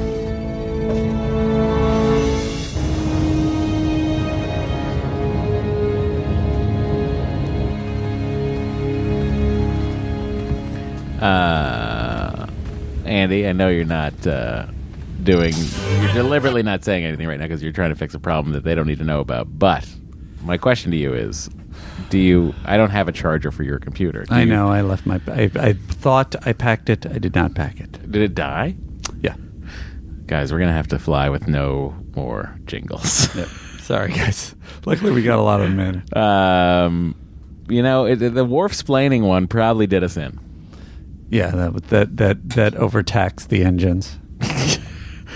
Uh, Although you I know, also I knocked thought out, we uh, your- had your one. power cord. That's okay. Uh, I thought we had one for you guys. We're back. Crisis not averted. Sorry, guys. This is our Penthar four. Look, we got a lot of jingles. We got a lot of sounds that already happened. So many things need to happen. Uh, Data's listening to a bunch of music. Only four today. Also, a very long wait. I'm Assistant Commander LaForge with a very turning off the complex music one by calculation. one. Demands a great deal of my concentration. Oh, Well, I, um, uh, And we'll never know you what Rick Berman's intention was because Andy was the guy who looks up scripts. I can still look it up. Yeah, on my but- eh, phone. Ooh, promises, promises. if you could provide us with some schematics, Certainly. As soon as my work here is completed. as long as it's before 0900 tomorrow, that's when I'll be uh, heading back. Bridge to Commander Data. Yes, Worf. Commander LaForge is hailing you from the surface, sir. Patch him through, please. Have you rerun the phase reversal figures data? There were no errors, Jordy. The variance must be no more than 0.06 terawatts. Well, I don't see any other choice. We'll continue to run the numbers down here, but I doubt we'll come up with anything different. Seems like also stealing something from the androids quarters is the dumbest idea. Forge out. He's the one who'll notice things Which you immediately. suppose he's going to want to hear first? He absolutely would have noticed it, but did he? Do you think he? The good news. Do you think he does notice it? I mean, Like, do they you put think it he's together. like- so when? What was the piece of information that made them put it together? I don't remember. Uh, Andy, that's the mag safe, right? The first mag safe. Yeah. I'm buying. I'm buying you a charger to have here. Oh, okay. And it'll, it'll come tomorrow, Nice. and you'll always have it. Exciting. Uh, crises averted in the future. Future crises. Oh, if only a time traveler came earlier today. Yeah. To here to witness this podcast, which obviously is hugely He was a historically historian. significant. He wouldn't have. He wouldn't have done Uh, anything. It was He the would day have I just- launched my plans to one day become the president of the Writers Guild. Uh, running on my platform of two things. Um, uh, then we, I would have had it, but you know, whatever. Live and learn, guys. Live and learn. Do you think Henry will like listen to all your podcasts in the future? I do think about that sometimes, and I. It's kind of an upsetting thought, isn't it? Well, it's worrying to me in the sense that I talk about frequently on Excellent Adventure, Yeah. desperately wanting a girl and not a boy. Uh-huh. Um, and like he literally can go back and literally listen to every step Yeah. of his conception. Sure. It's kind of nice. Listen to me complain about jerk off rooms. Listen to me fucking complain about uh, parking prices. Uh-huh. Listen to me complain about how much it costs. Yeah. Uh, and also, you know, uh, listen to the joy that we had, and also hear himself as a baby sometimes on the podcast. It's it's an interesting time capsule for him to have. Any future And it's child gonna of be mine would very just unique. hear me being an idiot and incompetent and letting the uh, power run down on my computer and not knowing things, well, not understanding you know, things. It's also like it's amazing to me. Like think about how much me there is on audio form for him. yeah. Well, that's what I was wondering. Is like, that's the thing that will protect you. Is there's too much? No, no child would want to. no listen. trial will go through all. Uh, I mean, I think I was on like 850 Nerdists. Sure. You know, 120 of this, 100 and some odd of Phoebe. Like it's just like there's so many podcasts. Dory and I have done, you know, probably 150, 160 podcasts. Yeah. we're not that much. We, E-, Excellent Adventure isn't that much newer, older rather than this podcast. Are you guys still going weekly? Oh, Yeah, we do it every Sunday. Just created a great. Sometimes I update people on Andy, why we haven't recorded, when we're gonna record, things like that. Deal of electrostatic Nice energy in the upper see how I'm atmosphere. doing. With a modified phaser blast, we can create a shock front that would encircle the planet and ionize the particles. That would be like striking a spark in a gas-filled room. With one exception, sir. The particles would be converted into a high energy plasma, which our shields could absorb and then redirect harmlessly into space. Turn the Enterprise into a lightning rod. Precisely, sir. And the bad news. If our phaser discharge is off by as little as 0.06 terawatts, it would cause a cascading exothermal inversion. Meaning? We would completely burn off the planet's atmosphere. Yikes! Good push in. Yeah, that's a that's a reasonable one. Good push in and a and a nice. Deep Now, is this inhale. a reasonable gamble that he takes? Well, they He's do. trying to I do like. save There's like a 10,000 people. Well, again, no. There's 20 million people Right. on this planet. But isn't he trying to save? He's, no, no. The 10,000 was from me saying like you could beam up at least. 10, I thought there was people into the something Enterprise. about ten thousand people, but I that guess was I'm me wrong. and you talking no, no, earlier. bef- beyond that in the show. Yeah. We'll- No. we'll, see later. Um, but because Because when he's talking about the gamble that he has to take, and I'm I'm a gambling person. Anyway, we can just go forward. We'll get to it. I'm sure. Well, I mean, we're gonna hit his hit Picard's speech about nothing that makes you really feel like it's about something. Because here it is. Planet beneath us, which is slowly turning to ice. And unless we do something about it, I'm told that in a matter of weeks, Well, let's hear what he says. thousands, maybe tens of thousands, will Oh, die. Well, there you go. There you go. In a matter That'd be a of weeks. Yes, it would. It would be quite a shame. That's a great So, uh, delivery. What's your Oh, It's a master class in Commander acting Forge here. has a possible solution. Yes, The it would. Margins it of would error be are quite a extremely shame if critical. tens of thousands of people died. That's great. I wonder what the reader was. Let's find out. Uh, that would be However, a you, shame. it probably says however you want. Would be the reader because it's fucking Patrick Stewart, you know. It just says turning to Rasmussen. It doesn't have a reader. There you go. That's Picard. That's Patrick Stewart being Patrick Stewart. But if successful, there'll be no more threat. And if it's not successful, Every living thing on the planet will perish. so do nothing and thousands will die. Do something and millions could die. That's a tough choice. Not if you were to help me. You're not suggesting I tell you the outcome of your efforts. Oh, no. I'm not. But he is. Everything that In a Starfleet bit, stands for, yeah. everything that I But have listen ever to believed this. in, tells me I cannot ask you that. But at the same time, there are 20 million lives down there. And you know what happened to them, what will happen to them. So it seems you have another dilemma, one that questions your convictions. Well, I've never been afraid of reevaluating my convictions, Professor, and now, well, I have 20 million reasons to do so. And why did you ask to see me? Because your presence gives me a potential access to a kind of information that I've never had available to me before.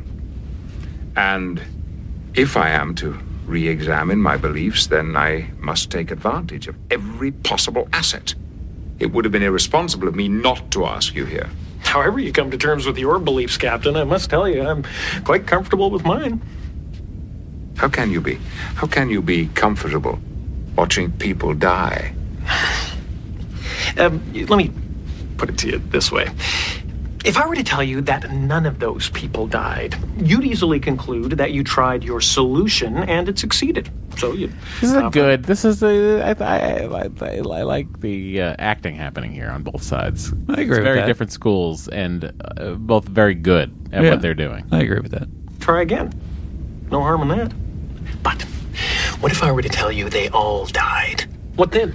Obviously, you'd decide not to make the same mistake twice. Now, what if one of those people grew, Yes, Professor, I know. What if one of those lives I saved down there is a child who grows up to be the next Adolf Hitler or Khan Singh? Every first year philosophy student has been up. Clap, clap, clap, clap, clap, clap, clap.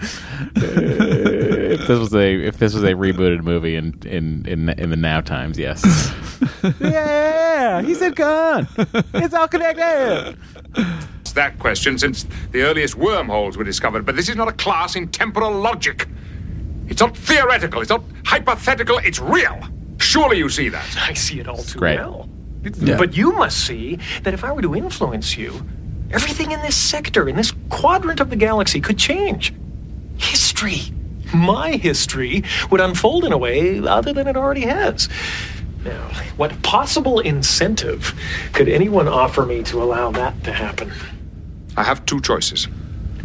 Either way, one version of history or another will wend its way forward. A history you know or another one. Now, who is to say which is better?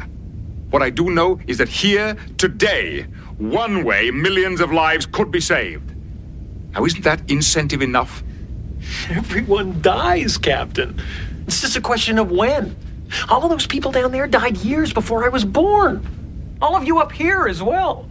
So you see, I can't get quite as worked up as you over the fate of some colonists who, for me, have been dead a very, very long time. Of course, you know of the Prime Directive, which tells us that we have no right to interfere in the natural evolution of alien worlds. Now, I have sworn to uphold it. But nevertheless, I have disregarded that directive on more than one occasion because I thought it was the right thing to do. Now, if you are holding on to some temporal equivalent of that directive, then isn't it possible that you have an occasion here to make an exception to to help me to choose because it's the right thing to do? We're just talking about a choice. It sounds to me like you're trying to manipulate the future. But every choice we make allows us to manipulate the future. Do I um, do I invite Adrienne or Suzanne to the spring dance? Do I take my holiday on Corsica or Risa? A person's life, their future hinges on each of a thousand choices. Living is making choices. Now, you ask me to believe that if I make a choice other than the one that appears in your history books, then your past will be irrevocably altered. Well, you know, Professor, perhaps I don't give a damn about your past because your past is my future, and as far as I'm concerned, it hasn't been written yet. Captain.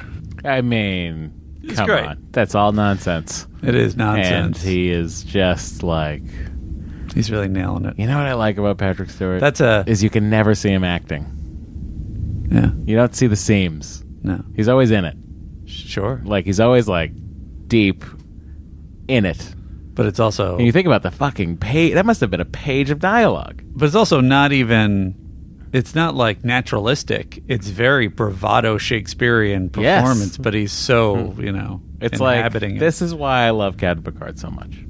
But of course, the underlying thing about all this is if you're that worried about changing things, why are you talking to anyone? Why are you there? Exactly. Go back to your quarters after you've stolen a tricorder from a hallway and then go invent a tricorder. Or just have it be like, oh, historians watch us in the future, but they don't. we I don't, know see why that. he took Worf's knife. It seems very primitive.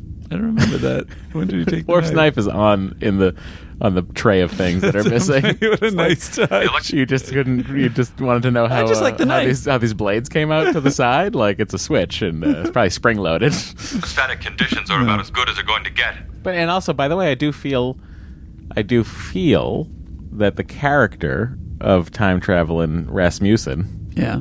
is genuinely sorry here That he can't help. because it was I think because I think that was such a good Captain Picard speech, right? That because he also doesn't know the outcome, But he's like, according, I'm really sorry. according to the the retcon, otherwise, how does he know their name is Worf and all that stuff? He does know what happened. I bet he just didn't. I bet he doesn't. I bet he didn't read very far in to his research. Honestly, he's straight to the type that No, wouldn't. I feel like a total dick because Because I, he- Uh, I could have looked this up because look, and it was just so long the Wikipedia entry. You know what I mean? It's also because he like in that moment when he's there with Picard and Picard's drilling in the surface. Yeah. he s- speaks like that was the solution. Right. You know what I mean? Right. Because I feel like he got that far into this log or whatever and was like, "That's where I'm going to go." That seemed to work out just fine. Penthara Four is still here. I just vacationed there. If we're going to try this, now's the time. Please don't ask me, Captain. I can't help you. Sorry.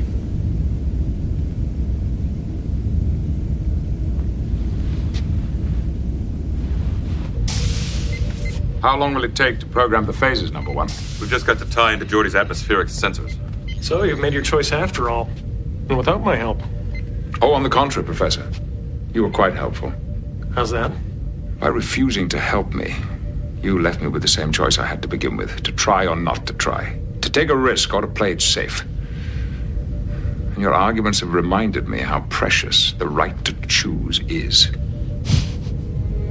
Once again, well I've never delivered. been one to Doesn't play really it seem safe. like it means anything. But also, this brings me back to my question. So he says it's never. I've never been one to play it safe, and so doesn't he risk the whole planet instead of just risking the ten thousand people that would have died? Well, he's saying that eh, that that that that's the death toll within a short two weeks' time. Uh-huh. The whole planet will just turn die. Everyone will die. I mean, again, they wouldn't because, quite frankly,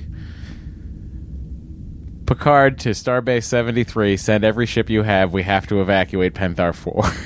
Could you evacuate a whole planet that way? Sure. Twenty million people. yeah, I mean, it would just take a lot of trips. And where are you going? You're going to the next inhabited planet, right? Mm-hmm. Yeah. Okay.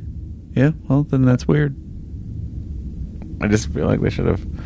I think it's like I think like they put out the, like I was watching it, thinking to myself, how funny would it be if there was a ship that was showing up to help evacuate, Yeah. and all of a sudden the Enterprise is turning and blows the ionic atmosphere into that pl- into that ship. and Goes, we're, here to help. Oh no! Captain Picard's gonna be so happy to see us. oh no! Warp power has been rerouted from the main deflector dish, Commander. Keep those phasers on active surge control, Worf. We're only gonna get one shot at this. Nope. This is it. I always only get one shot. You have the sequence locked in, Data? Yes, sir. After an 8.3 second burst from the dish, we will discharge all EPS taps through the phasers.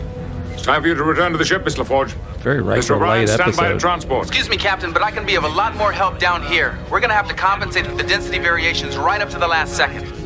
Dr. Mosley's computers can accomplish the same task, sir, but I believe Geordi would be better able to anticipate unexpected variances. Miss LaForge, you know better than anyone that there's no guarantee that this will work. I mean, the stakes are very high here for this con man. Sure. Get back to your ship. Yeah, so true. This is also a good time for him to escape. It's also a good time for him to. By the way, if he went into the ship right now, he's gone. Isn't it? Just- oh, just wait, hang isn't out- just the, hang out in the ship. watch thing though, and is or the ring thing? Isn't it like preset when it leaves? Uh-huh. Yes, when it leaves. So he can just go into it and hang out in there. They Oh, can't yeah, get into that's that. right. They Oh. can't penetrate that with anything. Oh, yeah. They can't even read the sensors to find out if he's in there. Right, and also he could just say, "Hey, I got to go into my ship and do some stuff I can't tell you about." Yeah. Yeah. I've got to compute this research into my future computer you can't see. Yeah. There's no guarantee it's going to fail, Captain.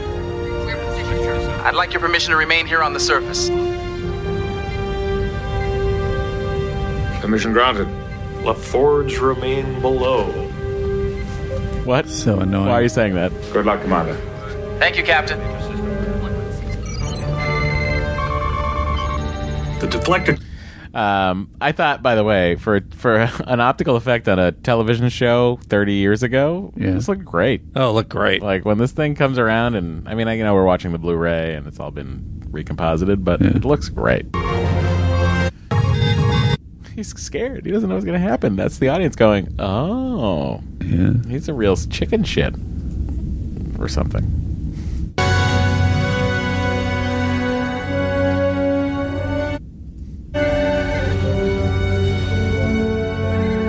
Mr. Forge.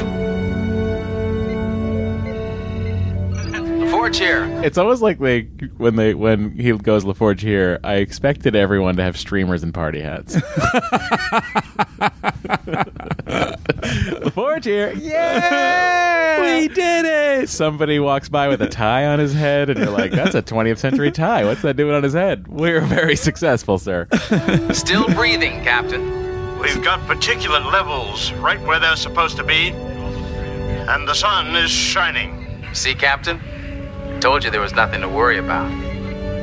Report back to the ship when you're ready, Commander. Doctor, we'll stay in orbit and analyze the remaining volcanic disturbances. But the best advice will be to let them cool down on their own. Getting in the habit of thanking you, Picard. I don't like it. Get out of my orbit. The previous time didn't actually save us, Uh, so I have to See thank you more, but again. It's nearly time for me to go. I am. Look, if future dress became like silk onesies with a nice robe, it wouldn't be bad. Like, it'd that's be pretty fair. comfortable. Sure. tickled pink to have had the opportunity of witnessing this, Picard. And you did it all without any help. Well, let's run. Got some packing to do. You know you're a tolerant person, Commander?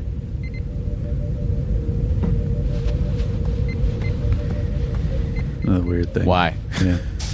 Like it's not complimenting him in a way that really smooths things over. It's not. It's nothing. So when did they discover it? Because they already they looked at Worf and they're like, "All right, let's get set." Yeah, off camera. Yeah, because the story, you know, it's like a secret story. Weirdly, right. All of this is a secret story. Yeah. Yes, who would have expected a teary farewell? Afraid we're going to have to take a look inside your vessel. Curious till the end, eh, Captain? you can't be serious, Picard. We've been through this more than A once. number of objects have been discovered missing in the last two days, and if they're in your possession, then we would like them returned. I'm not here in search of relics. I'm sure they'll turn up. If you will not open the vessel, I will. With explosive. or my pal Dave, who's standing behind I know you. Picard. If we don't get in that thing, I guarantee you don't either. It's very strong hands. Considering the sensitive nature of my equipment, I think you'll understand if I request that only Mr. Data be allowed to see it. Why data? Because if I order Mr. Data never to divulge what he sees in there, he won't, with the exception of anything that might belong to us. Understood, sir. Well, Dad, I didn't. I didn't actually order you yet. Back in a minute. That's his loophole when he comes out. Because in Picard's mind, there's still a chance this guy's from the future, and then he's going to be giddily asking Data, What did you see, Data? Yeah. Well, I didn't actually order you, remember? Oh, that's correct, sir. Well, everything was shiny uh, and made of corrugated metal, um, and the chairs looked very much like our own shuttle chairs.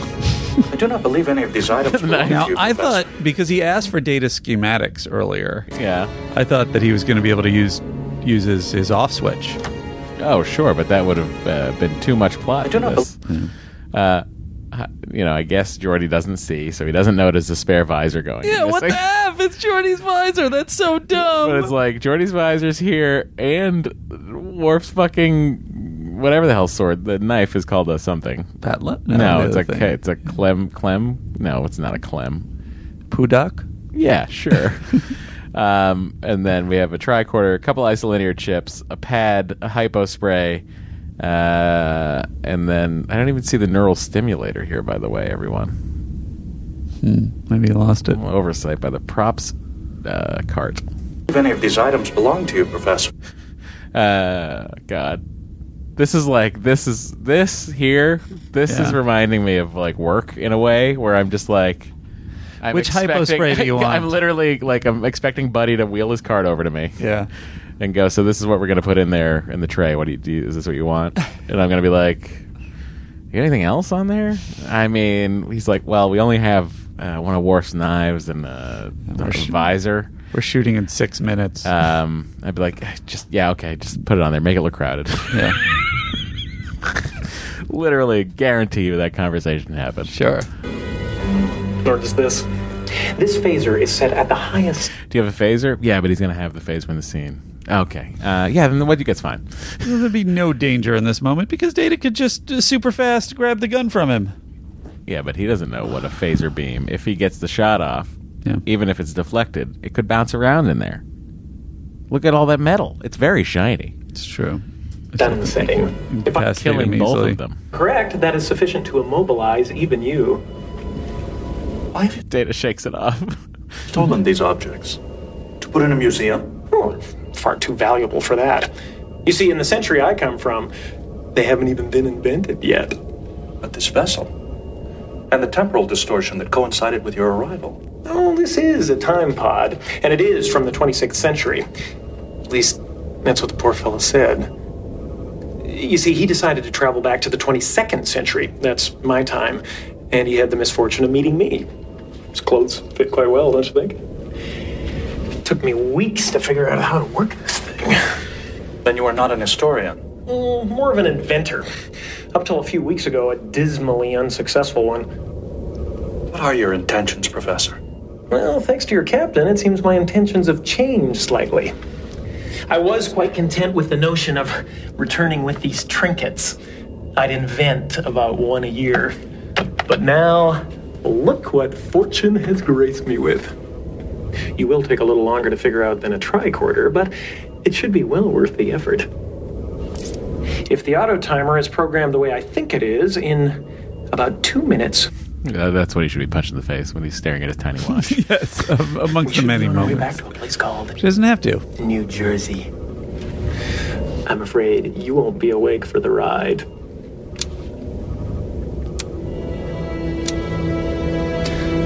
I assume your handprint will open this door, whether you are conscious or not.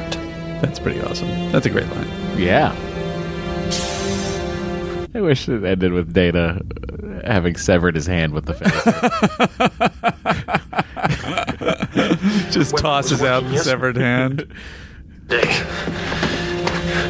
You were right to suspect him, sir. But he is not from the future, he is from the past. You told me you were from the future. I was my attracted to a future man, not a past Now man. I'm more attracted to past man. Already has a professor. this was all a misunderstanding, Picard. Just let me back in there. We'll forget the whole thing. Now, what possible incentive could anyone offer me to allow that? I believe you will find all of the missing items in the vessel, sir. Doctor.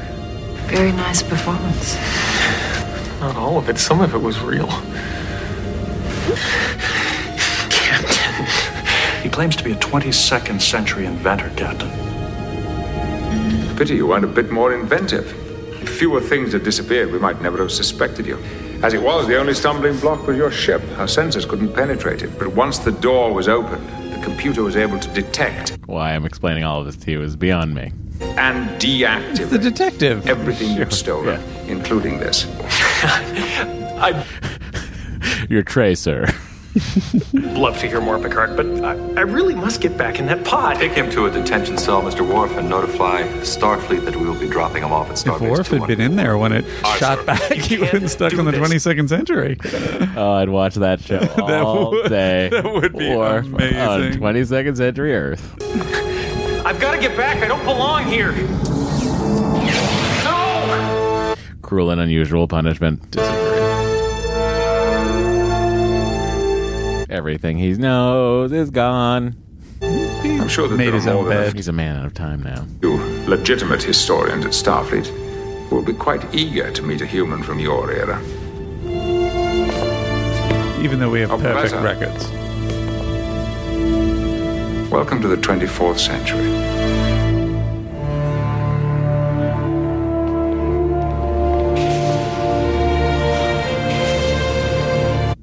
There you go, Andy. We That's the uh, thing. Uh, it's the NBC. it's the NBC. Only Matt and Andy know what it's gonna be. Will it be Data, Riker, Troy, or Dr. Crusher? Something, something, something. Season three. beep, beep, beep. Bump.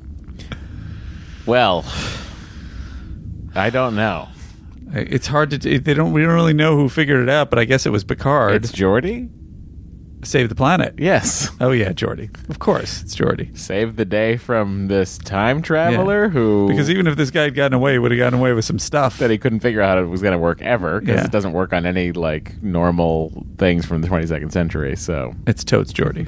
Jordy, way to go, pal! Enjoy your MVC. the Andes. Yeah, or some other. Is it a ranking? They were working on it. We're working on it. Uh, we feel very different about this episode, even after picking it apart a thousand times over. This is one of those Matt enjoys episodes where Matt will flip the channel and stay tuned for quite a while. Uh, it's light. I like a light episode. Yeah. You know, there's not a lot of heady bullshit happening. You got a great Picard speech in the middle. Mhm. You got some, I think, uh, wonderful acting from six eighths of the cast. uh, and, uh, you know, really just, I, I enjoy this episode quite a bit. So, Andy, I'm going to have to give this episode a 7.5. I like the setup, the idea of it. I like the fact that Frewer's in it, although I don't like the, the way the character is written at all. I think he could have been funnier. I think he could have been more interesting. I think he definitely could have been written smarter all over the all over the map. I think all the characters could have been written smarter. Um, and uh, and I give it a three. Ooh, that might be our, this might be our biggest variance yet. It might be. Um, well, Andy, it's and I feel time- like the plot. There's so much story that there could have been. There was so much room. So slow. There's so many scenes of him just fucking hassling people without charming or fooling them. It's time for us to beam into the President's Circle. Okay. To thank our patrons uh, at the President's Circle level. If you would like to become one and get two bonus episodes of this podcast, you can do that. It's very easy. Go to patreon.com forward slash Star Trek TNC. Andy's looking at me confused. There was a thing that I have forgotten, but what was it we were going to do? We're going to watch the Picard trailer. Oh, there you go. I knew it was something. you looked at me with such disappointment. I just didn't know if I was like saying the wrong thing. No, no, no. I was like, I was Uh, disappointed in my brain. So go to patreon.com uh, forward slash uh, Star Trek TNC. Uh, support the show at the five dollar level. You'll get yourself a fancy bonus podcast. Uh, this we're going through Discovery. You can get all the back catalog if you want to catch up. There's thirteen gajillion episodes over there. Uh, and then if you're in the President's Circle, you get uh, two podcasts. We're marveling our way through the Marvel Cinematic Universe. This month, we will be talking about Doctor Strange. Uh, and uh, I'm excited about it. and we're two He's got a episodes magic- away. He's got a magic cape. At the lieutenant's level, we got two more episodes, And then we're gonna of get into season deuce. Discovery, uh, season one. We're going to go into the second season. I'm which so I excited. have never seen. This is gonna be. Will this be the first time I've ever watched it, yeah. Mm. I mean, this is the first time you and I have ever watched Star Trek that night. Well, I At the guess Dis- same time. Yeah, yeah, at the same time. yeah. Other than Discovery. But you watched that ahead of me, so I did slightly because I had to talk about it on this will television. be interesting. Should we watch it together, Matt? We could. Okay. We could always watch this together too. I don't mind watching. All right. Although I feel like you'd ask a lot of questions because you know that I know about during well you feel like I feel like you're a person. Yes. And you know, correct me if I'm wrong, that if I've seen something that you haven't and we were watching it together, you Mhm. would you would ask your Andy like plot questions before the show was gonna play it out. And I'd be worried about spoiling things for you. I could do. I could hold off until the end. No, but I'm Yes. saying, would you do is that? Your instinct, do you think? Probably. Yeah. Okay. I thought it would be. Dory's, Dory's the same way. Yeah. Uh, anyway, we should just because when you're if they're dropping something in that's like oh other people would know who this character is then it seems like i should have that information right or this situation Yeah, but you know, in TNG, Yeah. you don't need it because you're watching in time. So like, if they're dropping a character in, it's like you either remember that character or you've never seen that character before. but i saw the prior thing also which is the original series Hmm. Yeah. But this is like 80 years out. Anyway, long. We're going. Patreon, please join us. Uh, grab. Uh, there's so many podcasts there. You join now, you get the whole back catalog. You get access to all of our bonus pods. If you're missing us, that's the place to find us. Uh, I'm going to beam us directly in.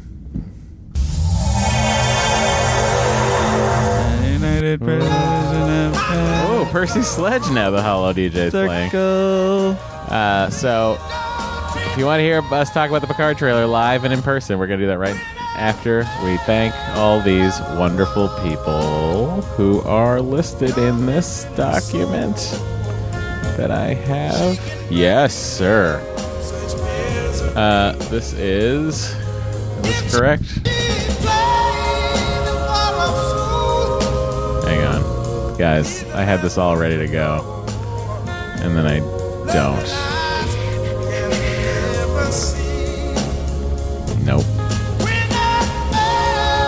This you got Percy Sledge, huh, guys? That's right. I mean, he's doing a great job being Percy Sledge's hologram. i guess i'm gonna w- listen to i'm gonna watch the uh, that picard collection unless anybody wants to wave me off of it um, you think that's gonna be your best bet I mean, I do. I think it's like a collection they deliberately are putting in there, right? The, who who's putting it out? I mean, Is it- CBS Paramount. So they would know what's Right. important. Okay. For sure. Uh, All right. I wonder but- how many I've already watched. Uh, that'll probably be. I mean, I'm sure Best of Both Worlds one and two are in there. Okay. Iborg will probably be in there, which is coming up this season. Okay. Um, but yeah. Ooh, Bill Withers now. Hologram just changed.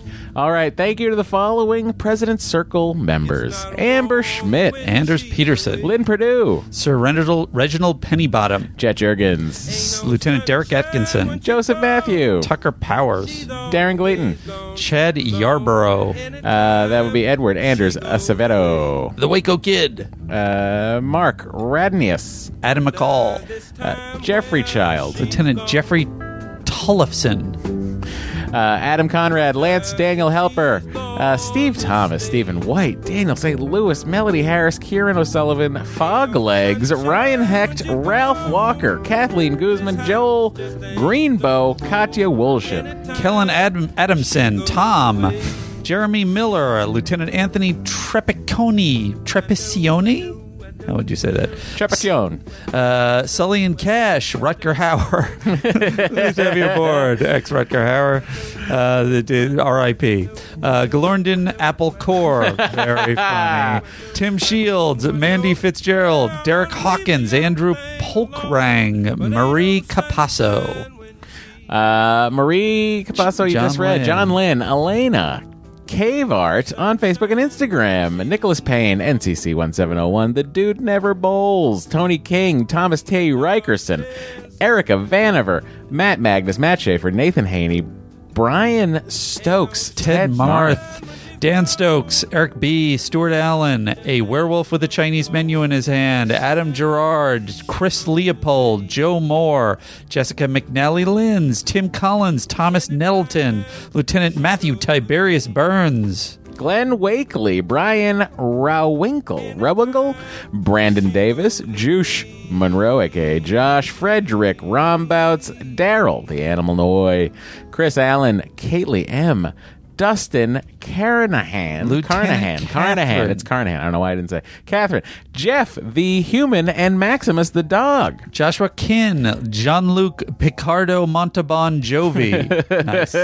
Cassia, L- Lieutenant Jesse Elliott, Brian McDonald, Jan Leppert, Nick, Lieutenant Dan Billing, Mark Pom Prowitz. Promperwitz, uh, Alexander Cruz, Cody Wampenkamp, Jonathan Sourshell, Turkleton, Jennifer Leader, M. Malik, uh, Nate Hudson, Jeff Jenkins, Rachel Dillon Snyder, Cody Stanley, Je- Stephen Cole Cotter, Kendra Song, David Marquez, Kip Corbett, Jack Cavici. Rob Batiste, Tom Casey, Matthew L. Wendt, Preston Foster, Dewanda Rikuns, Robert Denton, Rob Sabine, uh, Dim, Lieutenant Catherine Novacek, John Turin, Alex D. Gesslin, Joyce Hudson, Jesse Lane.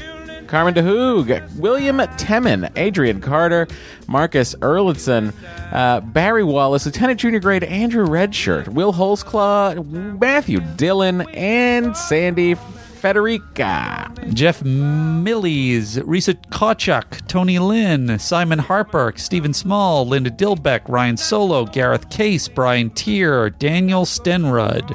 Christina Peck, Matthew Wiper, Doug Mai, Chris DQ, Marcelo Vita, Marcello Vita, Katie Campbell, Joe, Sullivan. Kamal Abul Hussein, uh, Adam Zani, Ben E. Hill, Miriam Centeno, Peter Sheer- Shern, Heather Nelson, CD, Jesse Tus- Chashinsky. Hey Tushitsky, Christopher Fonagi, Aaron N, Ben Badenoch, Joe Moran, aka Muscles Ripley.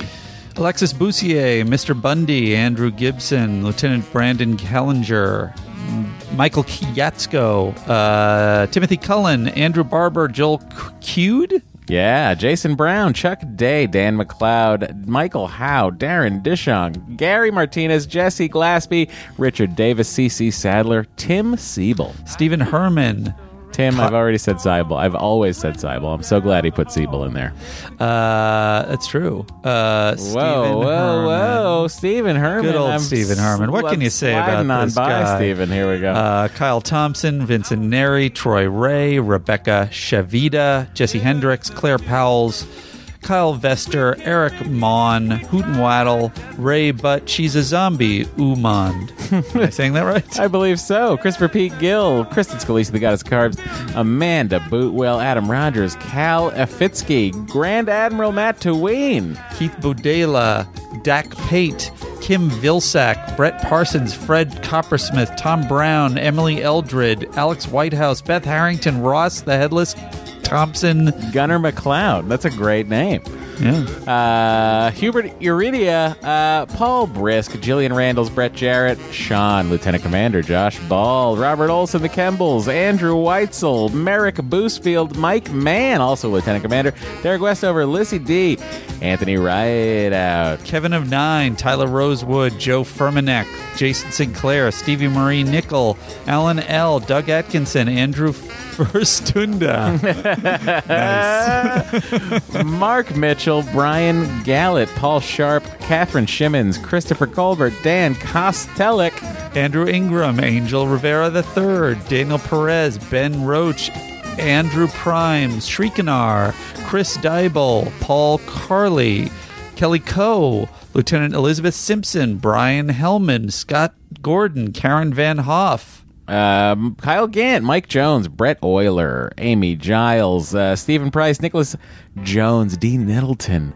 Ooh, Julie Phillips, Tina Raudio. Sandra M., Mike Gaylord, Ron LeBlanc, Tom Kelsel, K- James Baker, Cameron Harris, Frederick Roy, Jonathan Wentz, Martin Hedegaard Peterson, Cosmo Moore, good old Cosmo, Neil Studd, Carolyn Land, Ben McClarty. Chris Nedwitz, Chris Casimiro, Linnea Thunsel, and uh, Chris Love, JD Cohen.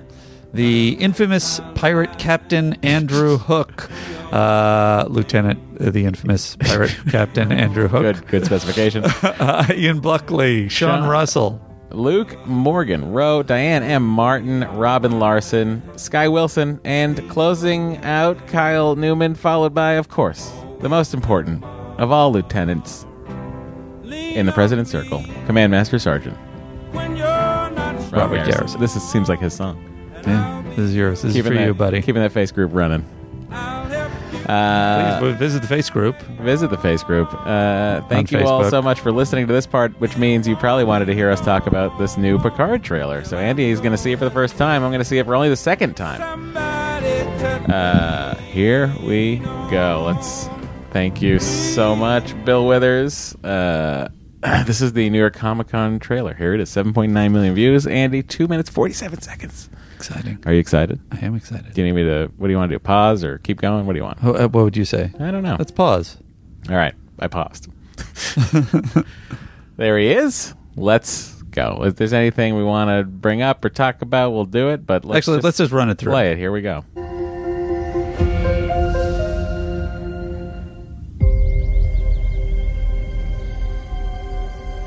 Or sh- should we not talk over it?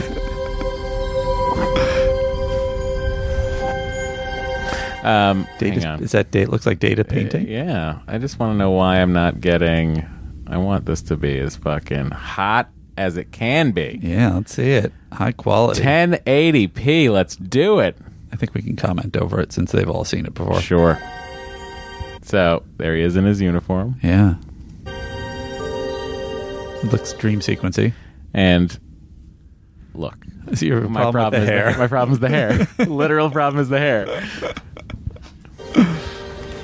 Would you like to finish it, Captain? I don't know how. That is not true, sir.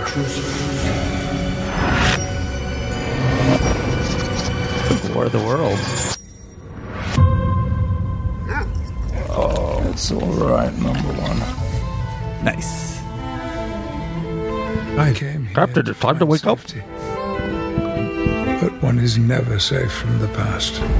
Please, sir, someone's after me. I have an appointment. Your name, please, sir? Picard. P I C A R D. It's nice to see you up and around again. We have an obligation to investigate. There is no we, Jean Luc. Admiral, I am standing up for the Federation, for what it should still represent. This is no longer your house, Jean Luc. Go home.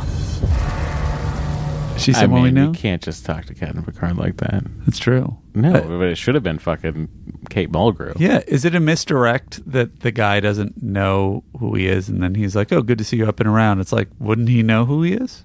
I mean, In the he future, walked come in on. and like you know the fucking Enterprise D is up there in like a super hologram Oh, form. there you like, go. look at our ship. Look Yeah. at this. Look at the great ships of the line.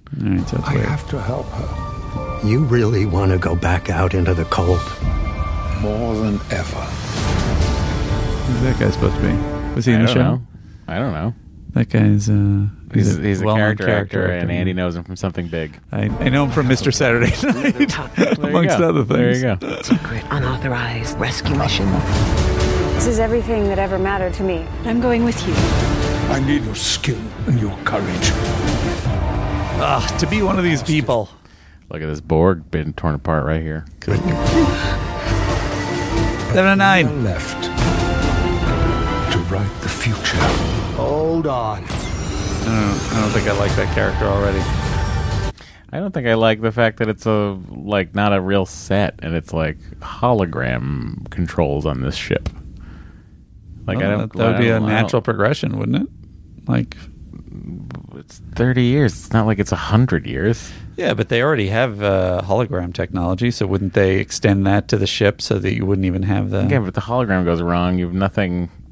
You can't fly your ship because your hologram emitter is broken. Well, maybe that'll play in somewhere. Oh, did Ooh, you I see like the that? action. Did you see that? That's great. Romulan. Oh, really? Oh, That's the old school Romulan ship. Do you not recognize the Romulan yeah. birthday? Come on, bud. You at least know that. You've seen that. Okay, it was very quick. It was a fucking second. Uh, All right. Apparently, he's got ship Jesus. blindness Oh, too. ship blindness. She was sent Fuck. for a reason. Fuck. Fuck it. Romulan. I'll get the information we need. Are they both? Are they both? I don't know. Or it could be Romulan. It could be uh, Vulcan. I don't know. I help people who have no one else to help them. I love it Wait. that she's so big part of it. Was that What? fucking What's his face? Hang on. Eek. It's all been broken down. Who is that? You'll see. Oh.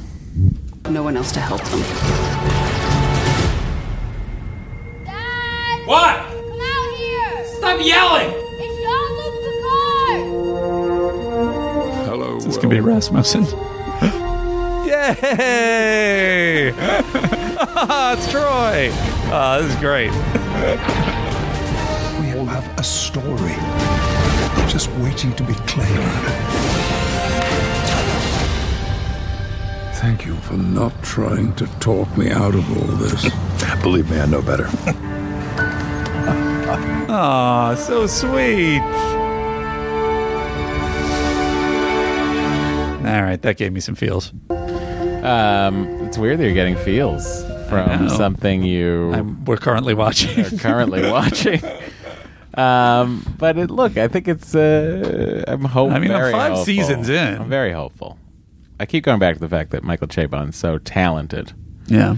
Um, the other thing too, my wife is like, he's so nice. And Yeah. I'm like, talented and nice, very rare in Yeah. Hollywood. Right. You know, you got uh, you, you got uh, Tom Hanks. Yeah. And Jonathan Frakes. That's it.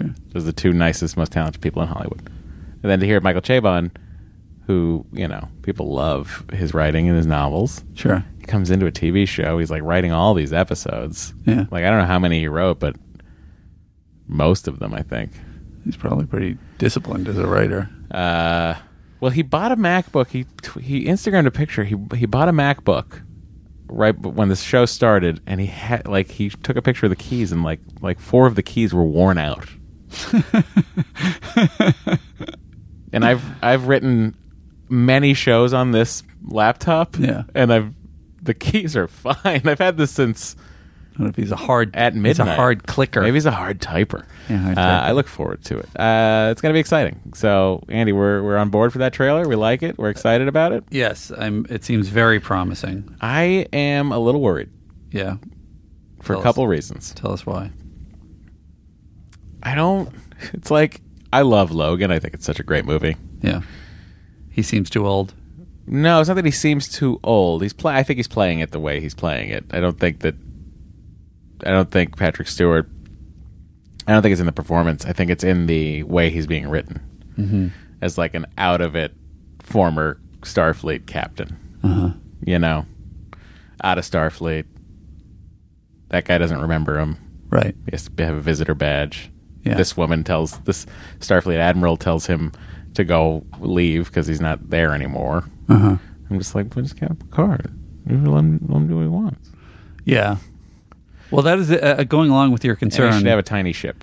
that that is my concern. Just about it seems like yeah, you got some good space battles and and gunfights and everything. It seems like it's a lot of slow lead up to stuff happening. Maybe Well, it also feels like this. I bet everything we're seeing in the trailer is from the first two episodes, Right, 'cause they don't wanna Guaranteed. blow Well, anything. they also probably haven't done the effects or cut them, Mhm. or you know what I mean. Yeah. Like this is these are the most polished parts that they're going to show you.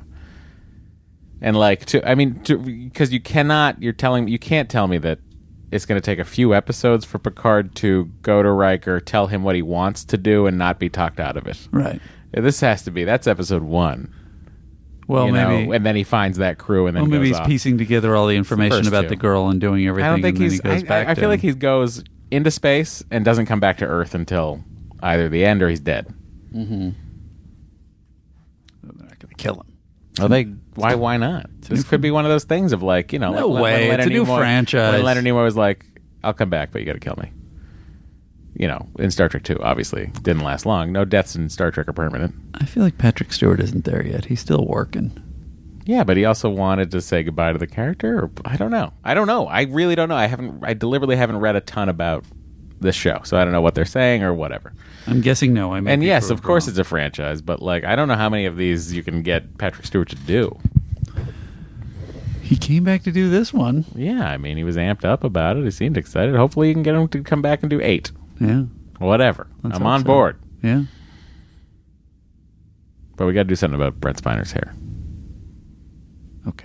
Just make it look better somehow.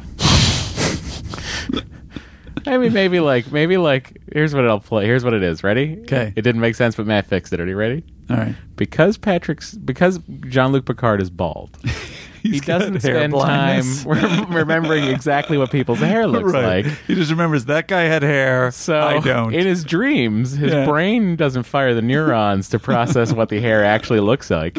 Right. That's why his hair looks like that. You know what? Also, if it's Jeffy, maybe he doesn't know how to comb his hair. But also, wasn't the in the first trailer wasn't Data in the In a box? No, in the first contact era uniform. Oh yeah. Well, this is a dream. Yeah, but Mm, probably. But also, I assume that was too, because no one has a first contact era uniform in the show. Oh, I felt like that was that was more real, but I, but I, who who knows? I do. I know everything. Do you about nothing? But Folks. anyway, I'm excited about that. Everyone, you can go ahead and do all the things you need to do. Reach us uh, at email. Go ahead, Andy. You can uh, email us at sttncpod at gmail.com. You can find us on Twitter and Instagram at uh, Star Trek TNC. Um, and uh, uh, Matt is uh, at Matt Myra. I'm at uh, Secunda on Twitter, at Andrew Secunda on Instagram. And if you'd like to send us a voicemail, you can call in to 816 Trek TNC. Yeah, and if you're an international uh, voice hailer and you want to leave a message without having to dial the international uh, number, you can just record a little voice memo and email it to us. That's right. That's a way to send us a voice hail, also. Shoot over to our Patreon for bonus Yeah, stuff. bonus episodes galore over there. Galorndon Core. We're gonna try and get more than one a month out. That's uh, it's a it's a true hope of ours and a goal. And uh, if you're a patron, you get at least three. That's right. uh, all right. Thanks everybody. We'll see you all on the flip side. Disengage.